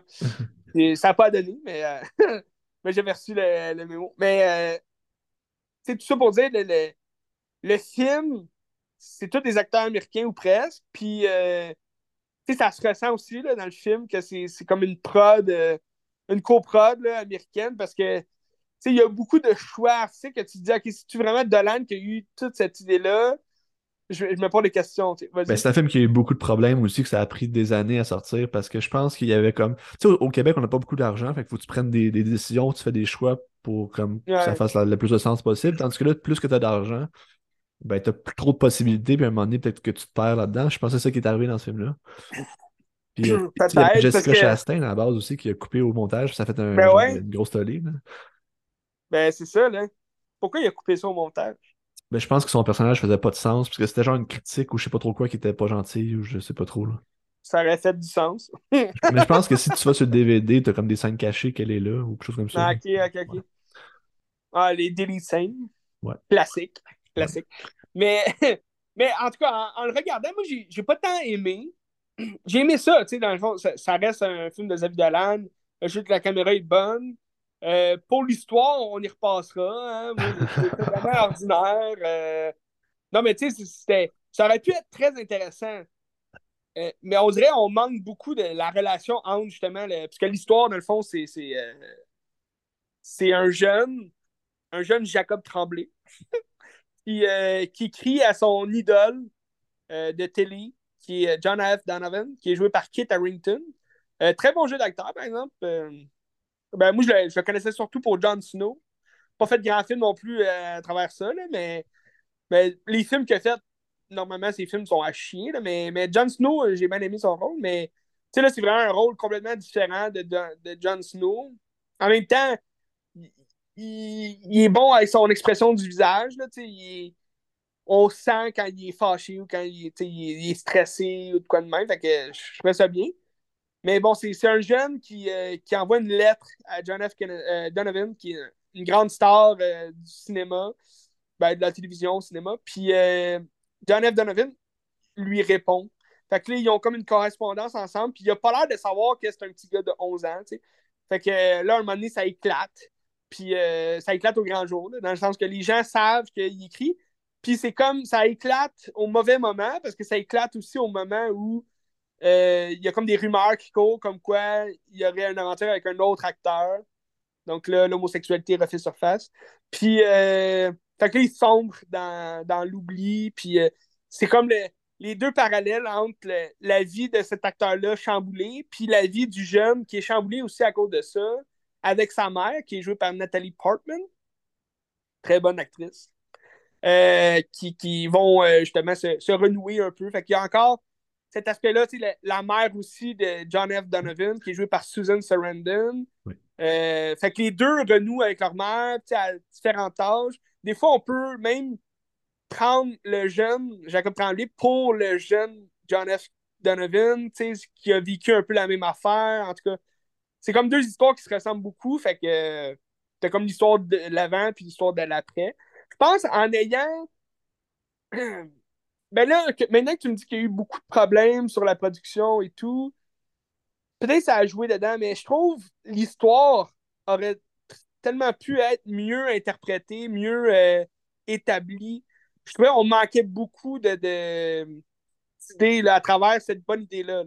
Du passé puis du futur qui se rejoignent puis que, tu sais, ils correspondent ensemble. En tout cas, il y aurait pu y avoir un peu plus de magie. Parce que, c'est j'ai oublié de dire, dans la nuit où Laurier Goudreau s'est réveillé, tu ressentais beaucoup la magie du cinéma. Dans le sens que, on le sait que Xavier Dolan, c'est un grand fan d'Harry Potter.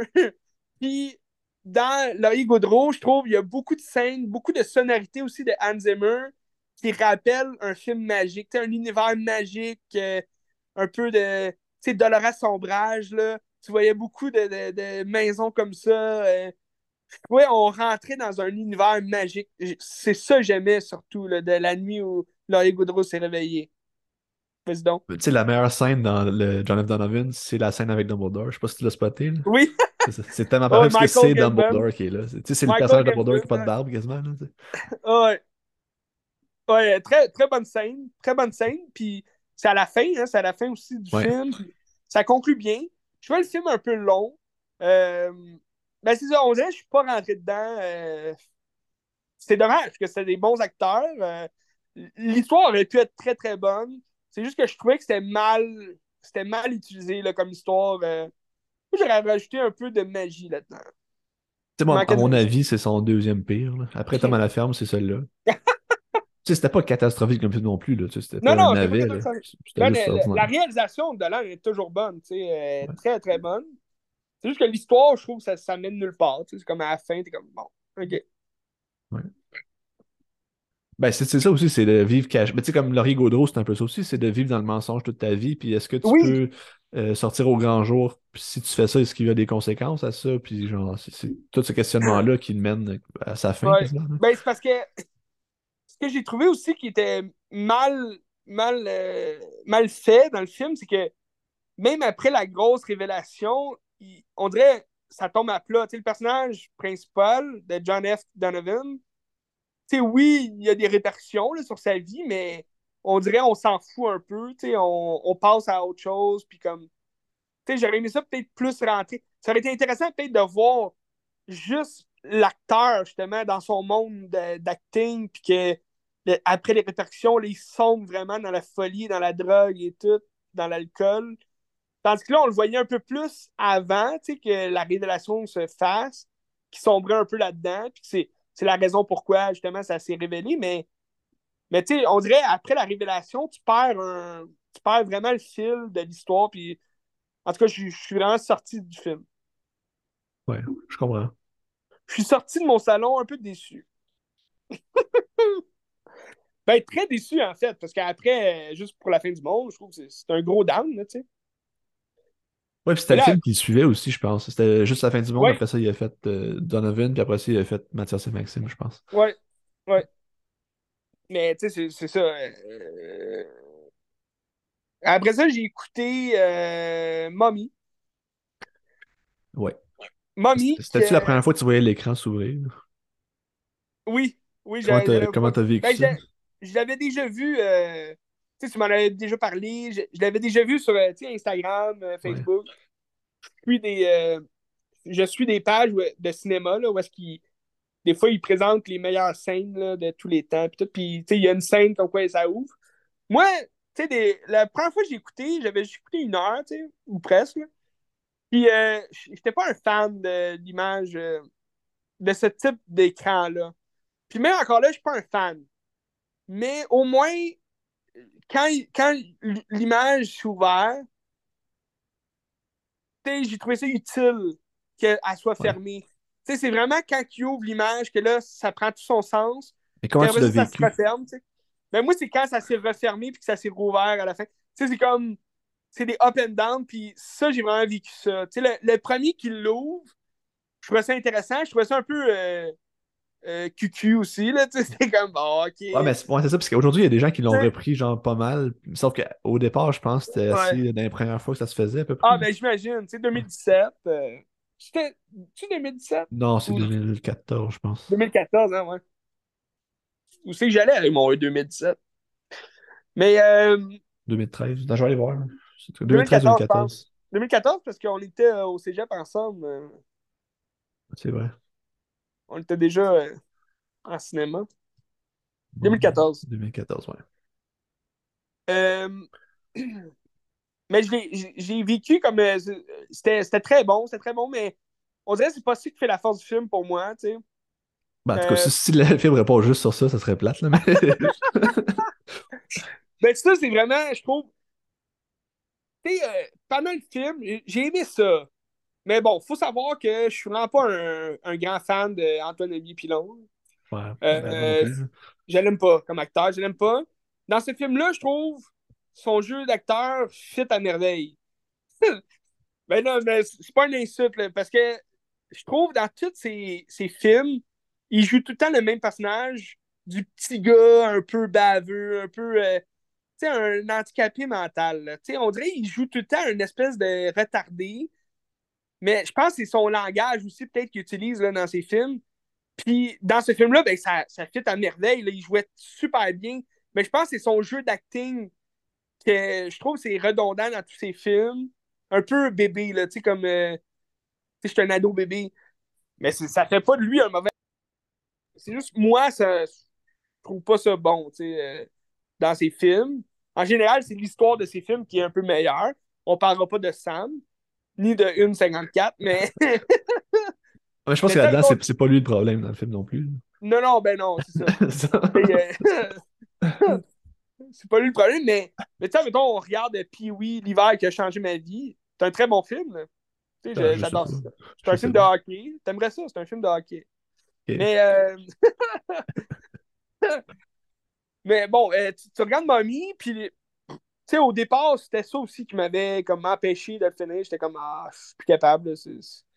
Anne Dorval fait le, fait le, le film. Ben, Suzanne Clément aussi était. Là, oui. Ouais. Suzanne Clément et Anne Dorval, ils font le film à elle seule. Euh, je trouve le scénario, il, est bon. Tu sais, ça, ça se rapproche de ce qu'on connaît. Puis, pour une fois, il parle pas d'homosexualité vraiment. il y a quand même, tu, vois qu'il y a quand même un aspect qui aurait pu aller vers là, mais ça parle beaucoup plus du complexe de Deep. Puis euh, ça, c'est intéressant. Ça, c'est intéressant parce que c'est l'oppression d'une mère aussi qui, qui, qui est changée. dans tous ces films, on dirait de l'oppression de la mère. Puis dans ce film-là, c'est vraiment l'oppression de l'enfant vers la mère. c'est un peu. Euh, c'est intéressant de voir ça, à, ce niveau-là. Fait que ça, pour ça, j'ai aimé ça. Le scénario est écœurant. Pour Le film est assez viscéral puis violent aussi dans ses émotions qu'il véhicule. C'est assez... la fin, c'est rough. Là. Oui. Moi, pour vrai, ce qui m'a vraiment euh, punché dans le, dans le ventre, puis dans la face aussi, ben, tout en même temps, c'est euh, la scène du rêve à la fin.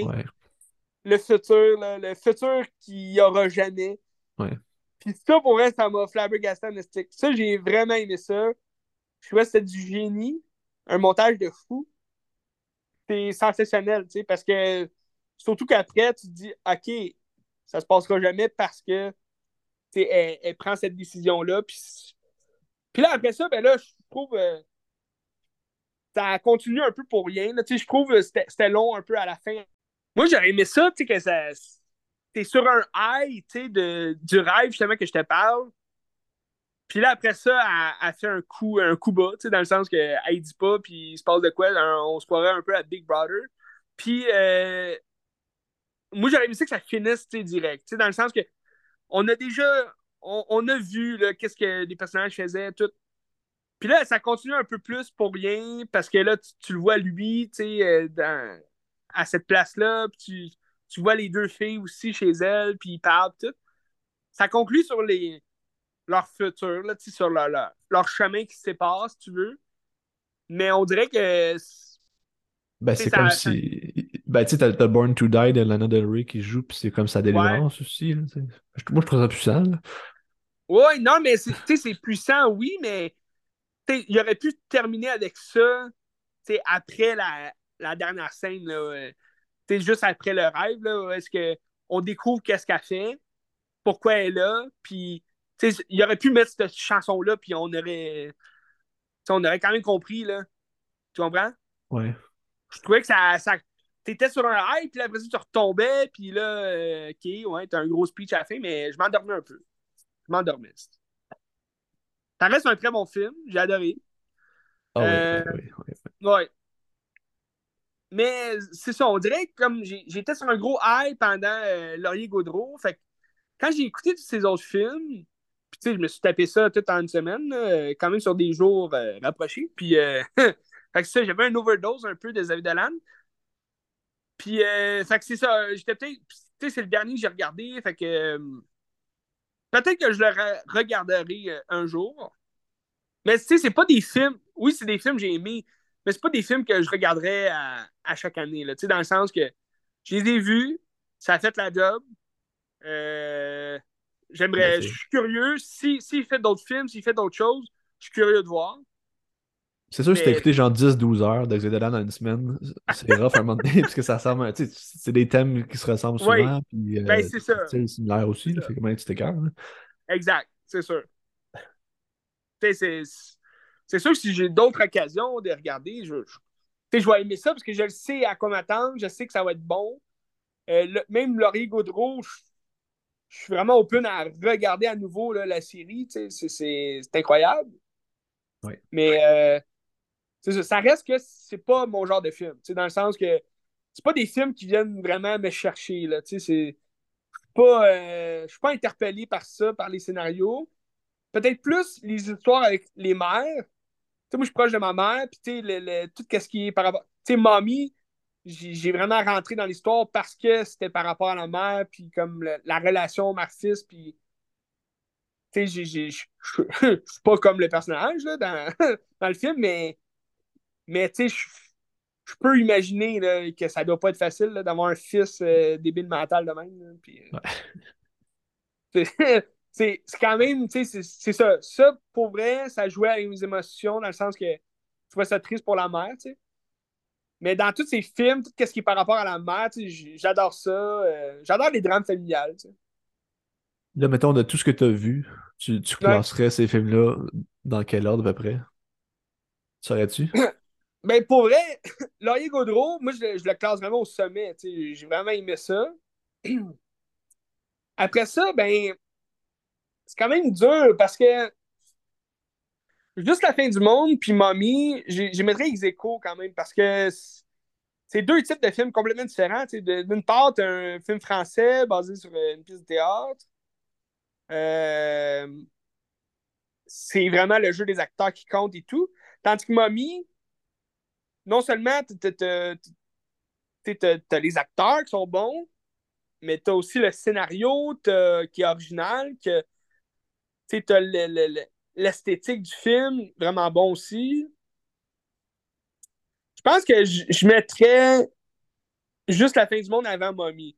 Une coche au-dessus, juste parce que c'était c'était puissant, là, les, les dialogues et tout, mais c'est un dur choix, Ben. C'est un dur choix, je dois l'avouer. Moi, je pense que si j'ai un top 5 à faire, je mettrais juste la fin du monde numéro 1, Le Ross Ouais. Anyways 2, Mhm. Laurier Gaudreau 4, euh, 3, Mommy Ouais. 4, puis Mathias et Maxime 5. Je pense que c'est mon top 5. Ouais. J'ai pas vu Mathias et Maxime. C'était bien. C'est pas un film qui est parfait, là, il y a comme des lacunes, Ouais. mais il est tellement le fun. Parce que tu sais, c'est un peu notre génération aussi, puis ça parle de, de- ça parle de nous, tu sais, c'est le fun. Oui. Oui. Ben, c'est ça aussi, tu sais, qu'on se disait juste avant. Ce qui me rapproche le plus de Dolan, c'est surtout la soundtrack qu'il met dans ses films. Tu sais, dans tous ses films, tu vas avoir Blink. Du Blink, euh, tu sais, du Sum 41, euh, Oasis, et non Simple Plan. Mais, euh, mais c'est de la musique qui nous ressemble, qui vient nous rechercher. Ben, surtout nous, tu sais, euh, on est des tripeux de Blink. Fait que, tu sais, je trouve que c'est ce qui nous c'est ce qui nous rapproche le plus de Dolan en termes de, de, de ressemblance. Ben, on, parce des, que- on est des jeunes qui ont grandi dans la même époque, puis on a les mêmes Ben, référents un peu, puis tout, c'est le fun. C'est ça. C'est ça, tu sais, des jeunes d'aujourd'hui, oui, ils vont aimer ça, tu sais, parce que c'est des chansons populaires aussi que, tu sais, ça met le party dans la place, tu sais, dans le sens que il y a personne qui va détester du Blink dans un film ou, tu sais, tu mets du Blink, là, n'importe où, les gens connaissent la tune, tu sais, c'est connu, là, tu sais, c'est, c'est pas adoré de tous, mais c'est connu, puis ça met du party dans la place, tu sais. Fait qu'il met ça dans ses films, tu sais, Miss You, là, dans Juste pour la fin du monde, c'était écœurant, là. Miss You avec euh, tous le- le- le- les plans de la chambre euh, de souvenirs de Léa Seydoux. C'est c'est bon, c'est puissant? Très puissant. Très bon. Je me rappelle de l'avoir vu au cinéma, puis quand j'ai vu ça au cinéma avec Miss You, j'étais comme, oh wow, genre, quel beau moment, c'était génial. Imagine, imagine Red, il l'a vu à Ouais. Cannes, C'est vrai, dans le Grand Palais. C'était écœurant, là. c'est vrai. Fait Fait que, euh, ouais. David Holland. hein. David Dolan, un très. Ben, j'étais sceptique, tu sais. euh, Ça m'avait jamais. euh, Ben, c'est peut-être aussi. Tu sais, j'ai- jamais été flabbergasté par ses premiers films. Tu sais, J'ai tué ma mère, Les Amours imaginaires, Lawrence Anyway. J'ai jamais été flabbergasté par ça. Fait que, tu sais, j'ai jamais été intéressé de voir sa suite. Mais, tu sais, je peux, peux te l'affirmer. Tu sais, David Dolan est un grand réalisateur euh, et tout. Un grand talent de, de chez nous, on est chanceux Un grand talent de chez nous. La Saint-Jean-Baptiste, c'est fait pour regarder du Dolan. Euh, Veux-tu que j'aille avec un autre film québécois euh, Ouais, vas-y donc. que, que t'as pas vu? Je pense que tu jamais vu en plus non plus. Que j'ai regardé en début de semaine. Euh, C'est un film que j'aime beaucoup, que j'ai déjà vu avant, mais que j'avais de Mm. réécouter parce que c'est le fun, tu sais. Euh, puis ça s'appelle Charlotte a du fun de Sophie. Mm. Ouais. On connaît Sophie Lorrain comme une comédienne. Je, je sais pas si c'est son premier film ou pas, je vais aller vérifier. Ouais, je suis surpris. Euh... D'après moi, oui, parce que J'ai jamais vu qu'elle faisait des films. Là. Réalisateur, attends un peu. Réalisateur. Elle a fait. euh, Elle a fait de la télé un peu, je pense. Ah non, elle a Oh! déjà fait un, un long métrage en 2009, Les Grandes Chaleurs. Je sais pas c'est quoi. Ah, les grandes chaleurs. Puis euh, c'est ça. Je pense que c'est un homme qui est amoureux d'une MILF, quelque chose comme ça. Ok. c'est vrai. Je pense que c'est ça. Dans le fond, euh, Charlotte a du fun, c'est. euh, C'est le fun parce que c'est comme les genres de films d'ado, mais du côté des filles. c'est fait- le fun, fait Charlotte a du fun. Ah, mais c'est- moi, j'adore ça. Dans le fond, c'est comme un groupe de trois amies filles. Ça commence que Charlotte, elle se fait laisser par son chum, parce que son chum, il est gay. Fait que là, elle est comme à capote, là. Puis elle est comme en peine d'amour, puis euh, elle aime son chum, mais il est gay, fait que ça marche plus. Fait que là, ils se ramassent euh, par hasard dans un magasin de jouets. Puis là, ils se font embaucher des trois dans le magasin de jouets. Puis là, ils rentrent là, puis tous les gars sont vraiment beaux, puis tout. Fait que là, ça, ça donne que Charlotte accouche avec tous les gars du magasin. Fait que là, elle commence à se faire slut-shamer par tout le monde. Puis, euh, ben là, ils font une grève du sexe. C'est un peu ça le film. C'est tout. c'est- c'est- Ah, ben comme un peu la relation euh, super bad où, tu sais, je pense, mettons, à le, le film de, Rico, ben, de Rémi Saint-Michel, là, c'est Avant qu'on explose. C'est comme Avant un, hein. un groupe de trois gars que c'est des niaiseries puis tout, mais du point de vue des filles, où est-ce qu'ils ont des discussions semblables, mais quand même différentes parce qu'ils ont des réalités différentes puis tout.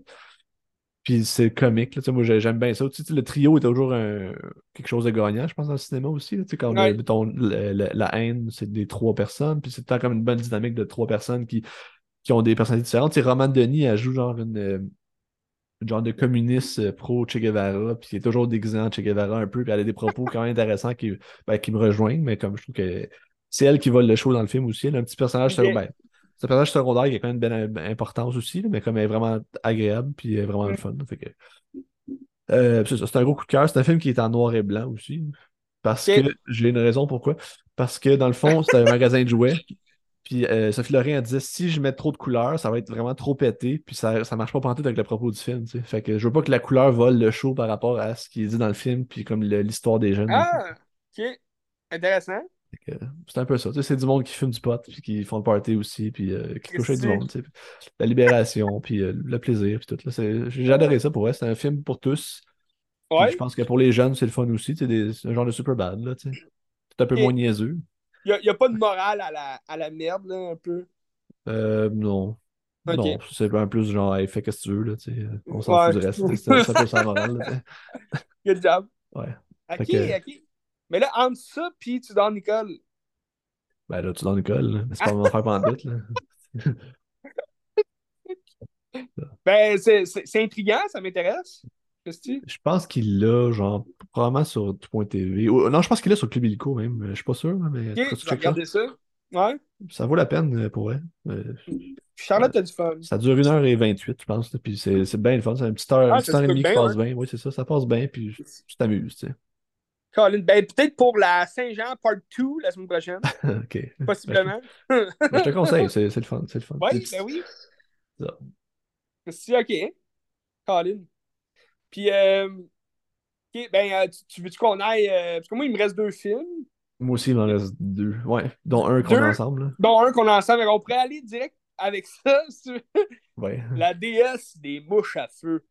Je pense que toi, tu as plus apprécié que moi. Fait que si tu veux commencer Ouais. avec un, un, un point de vue plus positif en partant, ça va être mieux. là, parce que moi, j'ai vraiment pas aimé ça. Là. non, ben, c'est ça, j'ai senti que tu l'as détesté à fond. Mais, ben, ok, je, reviendrai. Là, mais ouais. Mais quand même, quand même, euh, je m'étais. Je je sais pas, t'avais eu mon score, j'avais mis en premier là, sur euh, Letterboxd. Ben, t'as mis 3,5, puis là, j'ai vu t'as mis 3. Fait que, Oui, ben c'est parce que j'avais pas vu que j'avais fait un et demi de plus. Mais tu sais, trois et demi, c'est quand même beaucoup là, pour euh, ce genre de film-là. Mais trois, c'est comme. Pour moi, trois, c'est un film pas, pas excellent, mais bon. Tu sais, le fun.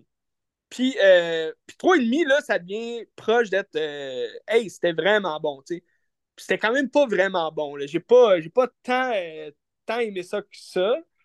Je trouvais ça long. Je trouvais ça. euh, il se passait rien. Ça, ça je te, je te l'accorde. Il se passe fuck dans le film. Mais j'ai aimé l'aspect de je, je m'en foutisse de la jeune. C'est c'est la jeune actrice, j'oublie son nom. Kelly Delpo. Kelly Delpo. Euh, Kelly Delpo qui, qui, qui a des broches. des broches comme moi en ce moment. Euh, ses parents se séparent. Puis là, c'est vraiment des parents de, de malades mentales. Ils s'engueulent. C'est que t'as Normand D'Amour qui fonce euh, le char de sa femme dans, une tour de briques. C'est que le char explose. Tout? Moi, dès que ça part de même, pour vrai, j'ai eu, eu du fun en regardant cette scène-là. Puis je me disais, OK, on va aller à quelque part en estique avec ce film-là. Ça, va être déjanté bien raide. Mais c'est comme la scène la plus déjantée du film. dans le sens qu'après ça, c'est plus un peu. Ben, moi, j'ai aimé ça parce que le scénario en soi, c'est le suicide à petit feu. c'est drôle parce que la déesse des mouches à feu qui fait un suicide à petit feu. Dans le fond, c'est le suicide à petit feu d'une jeune de 16 ans qui. Euh, ben, même pas, elle a 14, 14 ans. Euh, euh, je sais pas. Ouais, je pense, ben, ils disent à un moment donné, là, je pense, petite fille de 14 ans, ça faut pas partout, nanana.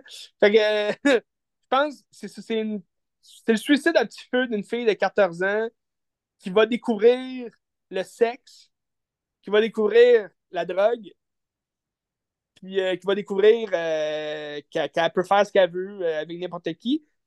Dans, les années 90, on, ne ressent pas vraiment la vibe des années 90. Ça, j'ai trouvé ça décevant. Ben, il y a ça, puis en plus, ça se passe au Saguenay, que tu sais, personne parle avec un accent saguenayen, puis comme il n'y a aucun lien culturel au Saguenay. Comme, qu'est-ce que c'est vrai, il se passe rien du Saguenay, puis mais moi, c'est ça, l'affaire, c'est que ce que j'ai aimé, c'est le contexte du film. Tu sais, c'est l'espèce de suicide de la fille. Tu sais, moi, j'ai jamais connu mes parents ensemble. Fait que, tu sais, des histoires de, de, parents qui se séparent, sais, ça, ça, se rapproche un peu plus de ma vie, puis de, de ce que j'ai vécu aussi. Puis tout, fait tu sais, de voir ça, le suicide à petit feu d'une fille que, tu sais, ses parents se séparent, puis les parents se battent pour qui va être le meilleur parent, tu sais, puis dans le fond, ils sont, sont pas bons, là. même s'ils essayent d'être bons, ils sont pas bons. Tu sais, Normand D'Amour qui donne tout le temps des chèques de 1000 à sa fille, c'est comme, c'est quoi l'affaire? Puis, euh, puis ça sac, puis tu sais, c'est... Mais, euh, mais en général, le film, il se passe rien, tu sais, la, la, fille, elle va, elle va fumer du pot, elle va faire de la mescaline ou je sais pas quoi. Mais tu sais, ça sniffe tellement dans ce film-là, t'es comme, il saigne même pas du nez, il y a rien sais, ils sniffent, puis ils se pognent même pas le nez, genre, pour, parce qu'ils s'en vont habitués ou je sais pas quoi. Ils font juste sniffer tout le temps. Ça, je trouvais ça ridicule. Mais le, mais le propos, j'ai aimé ça. Tu sais, le, le... j'ai trouvé ça un peu malaisant, les scènes de sexe. C'était comme, fuck, euh, pourquoi, ils montrent ça, des jeunes de 14 ans qui font de même. Puis tu ta voix à poil, la fille, puis t'es comme, ok, euh... tu sais, je suis persuadé qu'elle avait 18 ans, là, à ce moment-là, mais ben, j'imagine. je sais pas, c'est illégal, mais ben, c'est parce qu'elle a un corps qui, qui, qui, qui, paraît quand même jeune, puis là, t'es comme tabarnache. Euh, c'est quoi cette affaire-là, tu sais? Fait tu sais, je suis all-in pour les scènes de sexe dans les films. Ah, Moi, était cru en plus, c'était très très cru. Là, ah, oui, tant mieux, c'est correct. C'est correct. Puis tu sais, mais c'est parce que je trouve il n'y a comme pas de lien à ça. Tu sais, c'était cru, c'était direct, mais c'était pour montrer que, tu sais, euh, je sais pas, les, les jeunes euh, étaient libertins, puis ah, euh, je comprends, mais c'est comme la scène à la fin où que, ça se balance nus, puis tu sais, comme ça poudre ou je sais pas quoi. Tu sais, je trouvais ça quand même intéressant. C'est juste que son... il y avait plein d'idées dans ce film-là, puis ils sont pas allés au maximum de leur idée. Ça, je trouve ça décevant. Parce que, comme la première scène que je te parlais, que c'était déjanté, c'était fantasque un peu. surtout avec le type que le film a, La déesse des mouches à feu, je m'attendais à quelque chose d'un peu plus fantastique. Il aurait pu aller complètement ailleurs dans sa tête où est-ce qu'elle se fait des idées euh, quand elle prend de la drogue, elle imagine, je sais pas, des fées, euh, des... Sais, les mouches à feu, c'est des fées ou je sais pas quoi. Tu sais, il aurait pu aller quelque chose dans... Vraiment quelque chose de magique, tu sais. Ben, de ce que j'ai compris, tu sais, ça c'est un roman à la base de Geneviève Peterson. Puis de ce que j'ai compris dans le roman, t'as vraiment cet aspect-là comme à part dans son monde aussi. Puis c'est de là que ça vient aussi les mouches à feu que la déesse, c'est qu'elle a comme son espace à elle qu'on retrouve pas ben, dans le tu film. Vois, ça avait tout le scénario pour se diriger vers là. Je sais pas pourquoi dans le film ils sont pas allés vers là. Tu sais. C'est même pas. Euh, je pense qu'il y a une scène où est-ce qu'elle joue avec une bébite, là, puis elle est comme. Ah, ah, une bébite. Puis, tu sais, il se passe rien, là. Ça, je trouvais ça décevant. Mais pour le propos du film, je trouvais ça bien. Euh, ben, veux-tu jouer avec ma critique, là? Ouais, vas-y donc. Moi, ça fait deux films de Anaïs Barbeau-Lavalette que j'écoute dans peu de temps. Tu sais, j'ai écouté Ouais, Chien Blanc aussi. fait, elle? Elle a fait Chien Blanc, elle a fait euh, Inch'Allah, Ah oui, que j'ai pas vu. Puis je sais pas si elle en a fait d'autres, mais en tout cas, les deux que j'ai vus, c'était Chien Blanc puis ceux-là. Puis les deux, j'avais goût des amis, puis c'était des films qui me tentaient. Puis les deux, j'étais assez déçu, puis c'était fucking Ouais. plate, là, tu pour vrai. C'est des films qui sont compétents, la mise en scène est belle, le- la caméra est quand même le fun aussi, t'es comme vraiment collé sur le personnage, puis t'es tout le temps comme un peu euh, pas bien, tu sais. Ouais. Euh, les acteurs, ils sont compétents aussi. Ils jouent pas si mal que ça. J'ai trouvé que c'était artificiel un peu comme jeu. Puis tout. C'est pour ça que moi, dès la, la première scène où est-ce qu'ils s'engueulent, j'étais comme, ça m'a tombé ses nerfs. J'étais comme, hey, c- ça a l'air artificiel. Là. Puis genre, crois pas. Là, est-ce qu'ils s'engueulent. Ça, ça m'a gossé.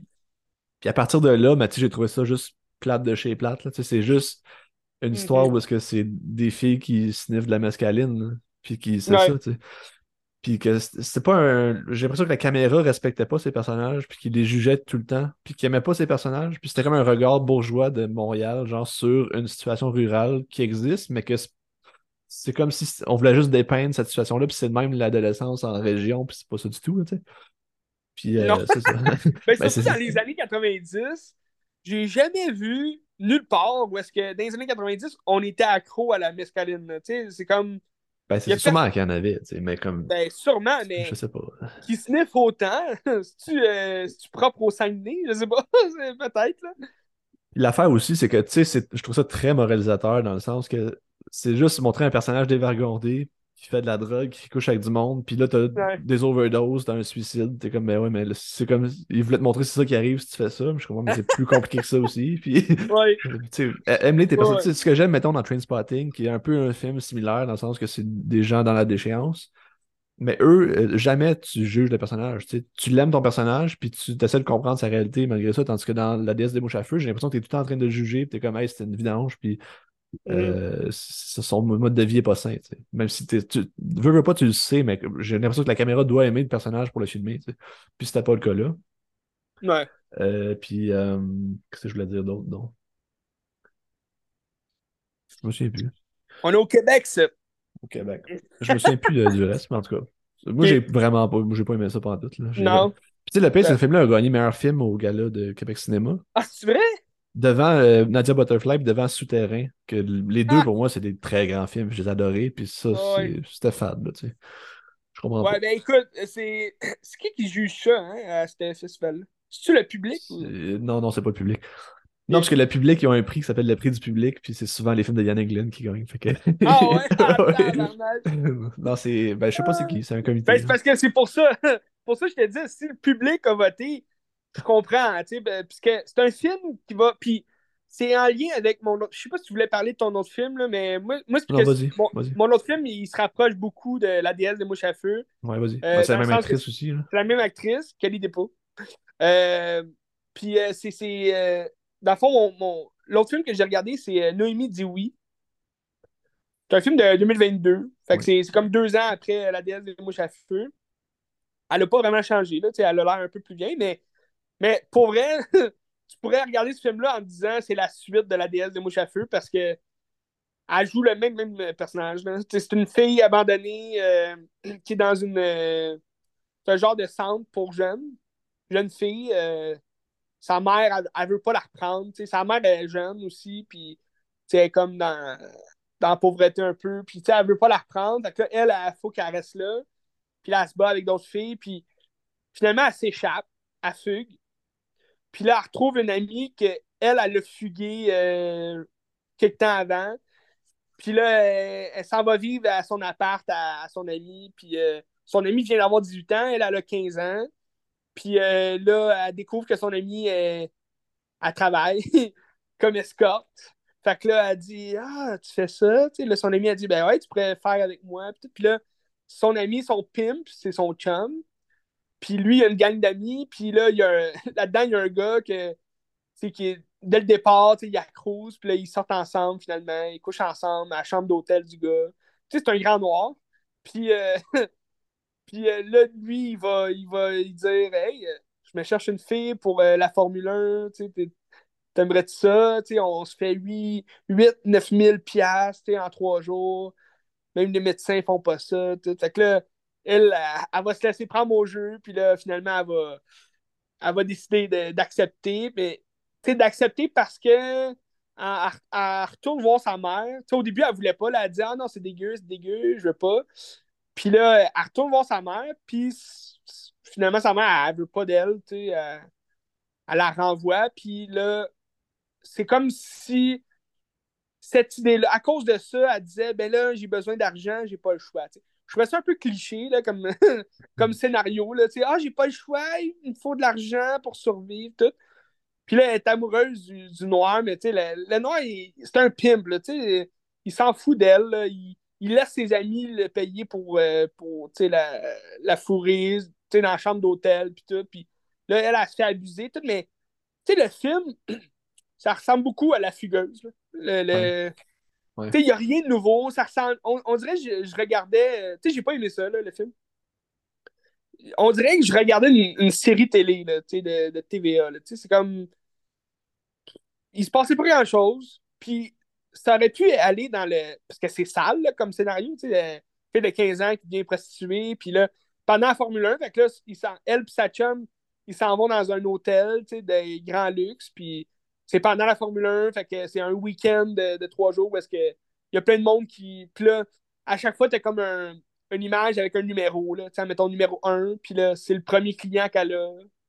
Puis là, elle n'est pas à l'aise, mais là, ils font ce qu'il y a à faire, puis tu sais, c'est vraiment. Mais je trouvais ça trop clean, comment c'était.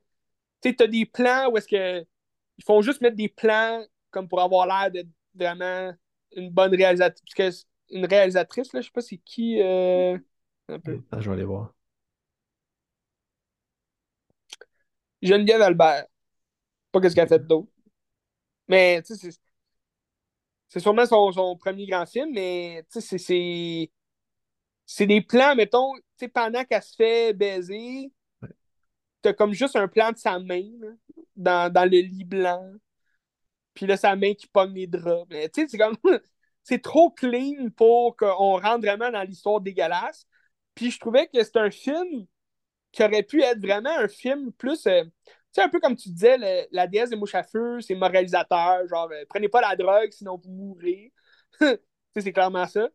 Puis, euh, mais ça, au moins, ça passe un message un peu aux jeunes, dans le sens que c'est pas cool. Tu, tu fais pas ça parce que c'est pas cool.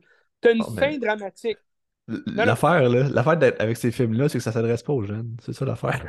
mais c'est ça l'affaire, mais, mais, mais parce que, admettons, Noémie dit oui, je trouve que ça s'adresse aux jeunes, puis ça devrait pas être adressé aux jeunes, dans le sens que c'est il y a rien qui dit mettons que je vois, mais ben, tu sais, j'ai pas les yeux d'une jeune fille de 15 ans non plus, là, mais sais, là-dedans, là, t'as du. Euh, comment il s'appelle le, le rapper, le Jay Scott?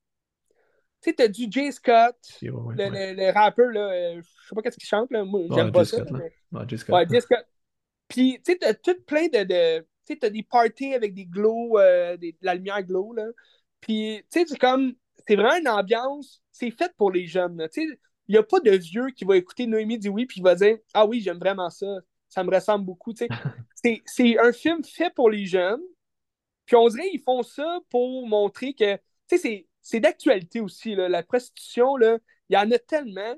Puis juste OnlyFans, c'est carrément de la prostitution, mais c'est juste t'es pas avec euh, des clients. c'est pour ça aussi là, que les, les, jeunes ils se laissent emporter là-dedans parce que ah, c'est tellement facile, je fais juste montrer mon cul puis j'ai du cash. Mais là, ce film-là, c'est sûr que ça exagère un peu. Elle t'escorte à 15 ans, tout, mais mais tu sais, ça arrive, il y en a sûrement. Puis, tu sais, c'est dégueulasse le propos, mais non seulement c'est dégueulasse, mais il n'y a rien qui fait en sorte que le jeune qui regarde ça va dire Ah non, jamais je vais faire ça. Ah, c'est bien trop euh, cruel, c'est bien trop. Parce que c'est trop clean, je trouve, l'image. Tu sais, oui, c'est dégueu, tu vois. Puis, tu sais, la façon qu'il montre que c'est dégueu, c'est que la, plupart des, clients qu'elle a, c'est des gros vieux sales. C'est comme des, Non, mais tu sais, c'est ça aussi l'idée qu'on a, là, des prostituées. Ben, les prostituées, ils font pas juste ça avec des, des salles. Il y, a beaucoup d'hommes d'affaires riches qui, qui ont des, des, prostituées plus jeunes puis que ils aiment ça, là, mais t'en as aussi là, dans le film là, des, des gens politiques puis tout qui arrivent. mais ouais, vas-y. Même là, je me suis rappelé, mais il y, a une affaire que j'aimais pas dans, dans, la déesse des mouches à feu. Je sais pas si ça se retrouve aussi là-dedans. Mais tu sais, dans la déesse des mouches à feu, c'est que le personnage fait juste subir, puis elle, prend jamais de décision vraiment, puis elle a pas de quête tant que ça, ou elle a vraiment pas de quête dans le fond. Ouais. Ben, c'est la même chose. Ça mène à rien dans l'histoire, dans le fond, parce que t'es juste dans l'errance. Puis tu Ouais. finis sur rien, dans le fond. C'est la même chose Ben, dans ça. Ben, c'est la même chose dans le sens que, elle a fugué de son centre. Elle, elle pense avoir la belle vie. Puis que, elle, elle se fait avoir par son pimp. Puis il dit, euh, fais ça pendant trois jours. On va se faire 9000$. Puis on va pouvoir partir en road trip. Elle, ce qu'elle veut, c'est partir. Partir en road trip. Fait qu'elle a fait ça, là. ah, je vais subir. Je vais, je vais me faire, euh, me faire quasiment violer, pour, euh, pour avoir du cash. Puis, je vais partir après. Mais, il n'y a rien. Il a rien pour l'empêcher. Tu sais, elle pense souvent à arrêter, elle attelle le centre, puis là, elle dit Ouais, je suis, en sécurité. La, fille du centre a dit Dis-moi où t'es, je vais venir te chercher. Mais tu sais, je sais pas si c'est le jeu d'acteur de la fille ou ben euh, c'est le scénario qui était comme ça, mais on dirait que t'as pas d'expression faciale, t'es comme. Tu, tu sais pas que ça ressent vraiment. C'est pas, euh, pas montré à l'écran. Je trouve ça vraiment. euh, je trouvais ça plate, je trouvais ça. Ridicule aussi. Tu sais, si tu veux faire passer un message aux jeunes de pas justement accepter de faire ça, même pour du cash, tu fais pas juste dire Ah, fais pas ça, tu fais des gros sales dégueux. Tu sais. Tu fais ça parce que c'est pas un c'est pas une vie, là, tu sais, c'est. T'es, t'es en prison là-dedans. Il aurait pu aller vraiment dans la psychologie du personnage, là, t'es emprisonné, puis. euh, mais non, tu sais, ils vont faire du go-kart, ils ont du fun. Non, on est des jeunes, on a du fun on fait du cash. Mais, tu sais, c'est- c'est ça.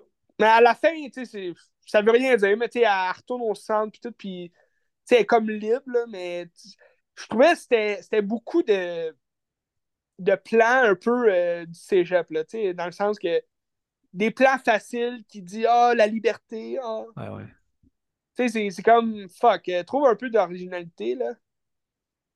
Fait que j'ai pas aimé ça, mais, pour en revenir à la déesse des mouches à feu, je trouvais que le concept était bon, que justement, elle n'avait pas de plan, elle n'avait pas de but.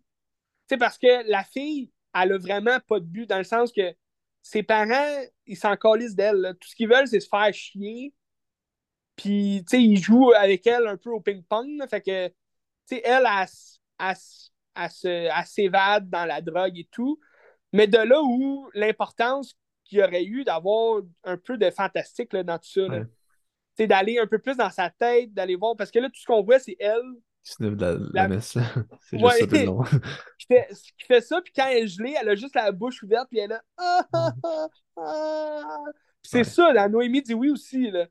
Tu sais, c'est comme, elle, ils se droguent, là, sont sous, puis là, elle a la face, la même face que dans DS de Mouche à Feu, tu sais. Fait que je sais pas qu'est-ce que sa carrière propose après ça, là, mais j'espère que ça va être quelque chose de nouveau, parce que c'est une bonne actrice, tu sais. Oui, Euh, c'est ça. C'est ça. ça l'affaire, elle, elle est bonne, tu sais. C'est juste qu'elle a deux rôles complètement ressemblants. Puis euh, c'est ça. Tout ça pour dire, Noémie dit oui. euh, vous pouvez le voir sur Crave. C'est gratis sur Crave. Allez-y. Si vous payez. Je peux avec mon dernier film. Un autre film ouais, québécois. Euh, de Robert Lepage. C'est un film qu'on a déjà parlé, je pense, au cégep. euh, ça fait longtemps. Oui. Mhm. qui s'appelle Le Confessionnal. Que dans Ouais. le fond, ça se passe en deux temps. Je pense que c'est un film de 95. Puis l'affaire, c'est que ça se passe à Québec. Puis dans les années 60 à Québec, t'as Alfred Hitchcock qui est venu tourner un film qui s'appelle I Confess euh, au Château Frontenac ou je sais pas trop où, mais c'était Ah, à ouais. Québec. Fait que le, le film se base un peu là-dessus, puis ça passe pendant ce temps-là, dans les années 60 ou 50, je me rappelle plus. Puis euh, dans le fond, ce qui se passe au présent, à l'époque, ben, des années 90, mettons, c'est qu'il y a un gars que son frère est adopté. Puis là, son frère, il essaie de trouver son père parce qu'il l'a jamais connu, puis des affaires comme ça, puis c'est un peu un tout Mm. croche, puis tout. Ouais. Là, tu te ramasses dans les années 60 où est-ce que t'as- tu vois sa mère qui est enceinte un peu. Puis c'est là, tu vois un peu ce qui se passe avec les prêtres. Puis là, tu penses qu'elle s'est fait violer par un prêtre, puis son père serait un prêtre. Fait que là, il cherche des affaires. Puis c'est toute l'enquête par rapport à ça.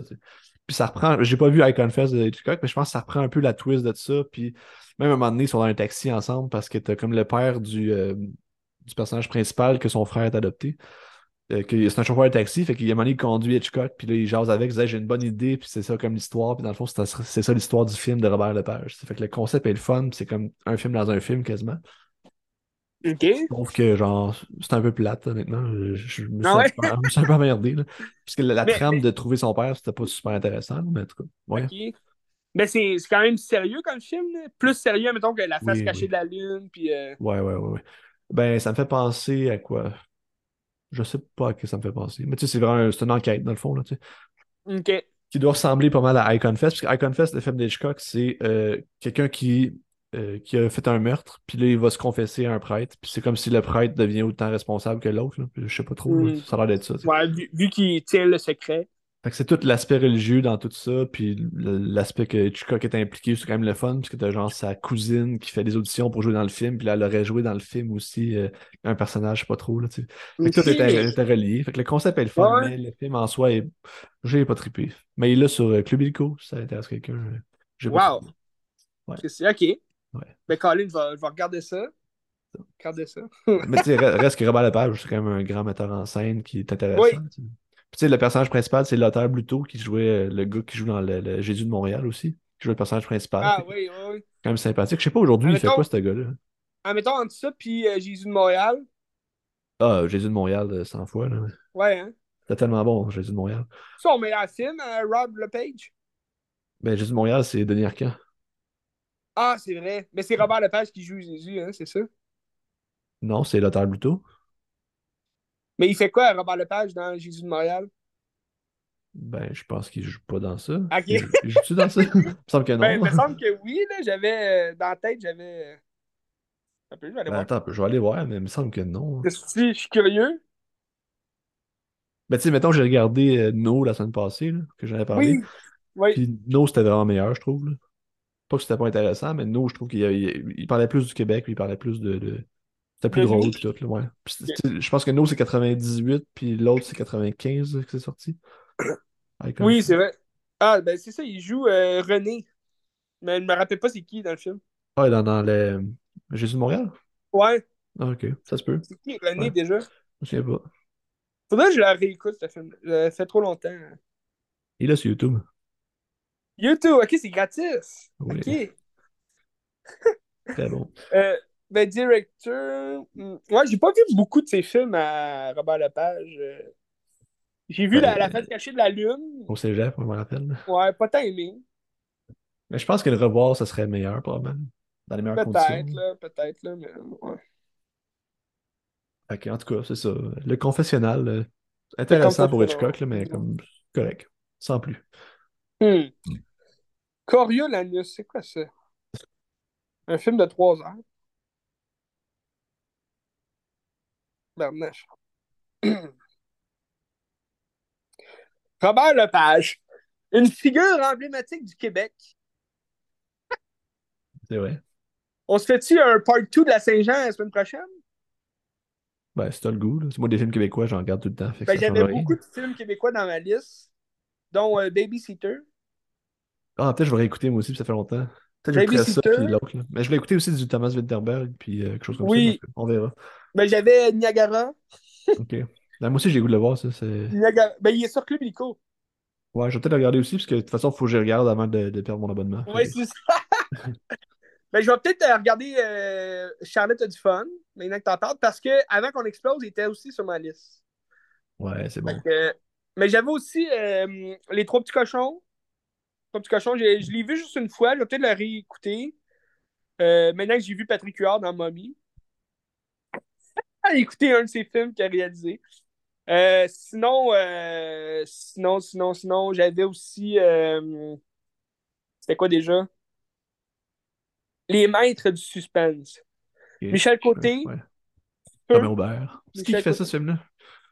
Euh, c'est une bonne question, mais il y a aussi Antoine Bertrand là-dedans. Là. Il me semble que c'est un gars qui. c'est- ben, je me souviens plus du nom, mais il me semble que c'est quelqu'un de connu. C'était pas Robin Aubert qui réalisait aussi? C'est Stéphane Lapointe. Non, je sais pas c'est qui Stéphane Lapointe. Stéphane Lapointe? Ouais, c'est lui qui a fait. euh, C'est le frère d'Éric? Il fait de la télé. Non, non, non. Il fait de la télé. OK. Il a, il a réalisé euh, autre chose? ou- De la télé. OK, bon. Ouais. C'est lui, qui- c'est lui qui a fait euh, Avant le crash. Ah, ben c'est une- ça, c'est une bonne série. Ça, c'est lui. Tu l'écouteras. OK. Tout.tv. Euh, Ah, ben il a fait euh, La vie secrète des gens heureux. Ok, je sais pas c'est quoi. Moi non plus. Mais ça me dit quoi, là, ce nom-là? Gilbert Secret. Mais bref. Part 2 de la Saint-Jean, prochain épisode. C'est un critique d'épisode. Dolan, regardez ça. Je sais qu'on a des préjugés. Euh... J'ai pas de préjugés, moi. Je sais que tout le monde le juge. moi, j'adore. Je suis un génie, puis on est chanceux de l'avoir. Ouais, ben, ben, une, fois que tu, une fois que tu te laisses aller, tu le ré... tu l'écoutes, tu sais. C'est pas. Euh, c'est. Mais en même temps, ça reste. C'est des films que j'écouterai pas tous les jours de ma vie. Là, dans le sens que. De temps en temps, peut-être. Mais je les ai vus une fois, ils sont très bons. Puis avoir l'occasion de les réécouter euh, ici et là, oui, c'était assez bon pour que je les réécoute. Mais tu sais, il faut remettre en contexte aussi. Tu sais, mettons, tu regardes Laurence Anyways, qui est un film de 3 heures sur un, un transsexuel. Ouais. il a écrit ça il y avait 19 ans. Tu sais, c'est fucking. C'est malade, là. Oui, ben oui. Ben, il faut lui donner ce crédit-là, tu sais. Mais en tant qu'acteur, je suis pas fan. Ouais, ben, ouais, il est correct, là. Je suis pas, fan de son jeu d'acting. Ouais. il joue souvent euh, les mêmes personnages. Euh, un peu euh, overacting, tu sais. Ben, il y, a, le casting qu'il y a aussi. Hein. Il y a le casting qu'il y a, exactement.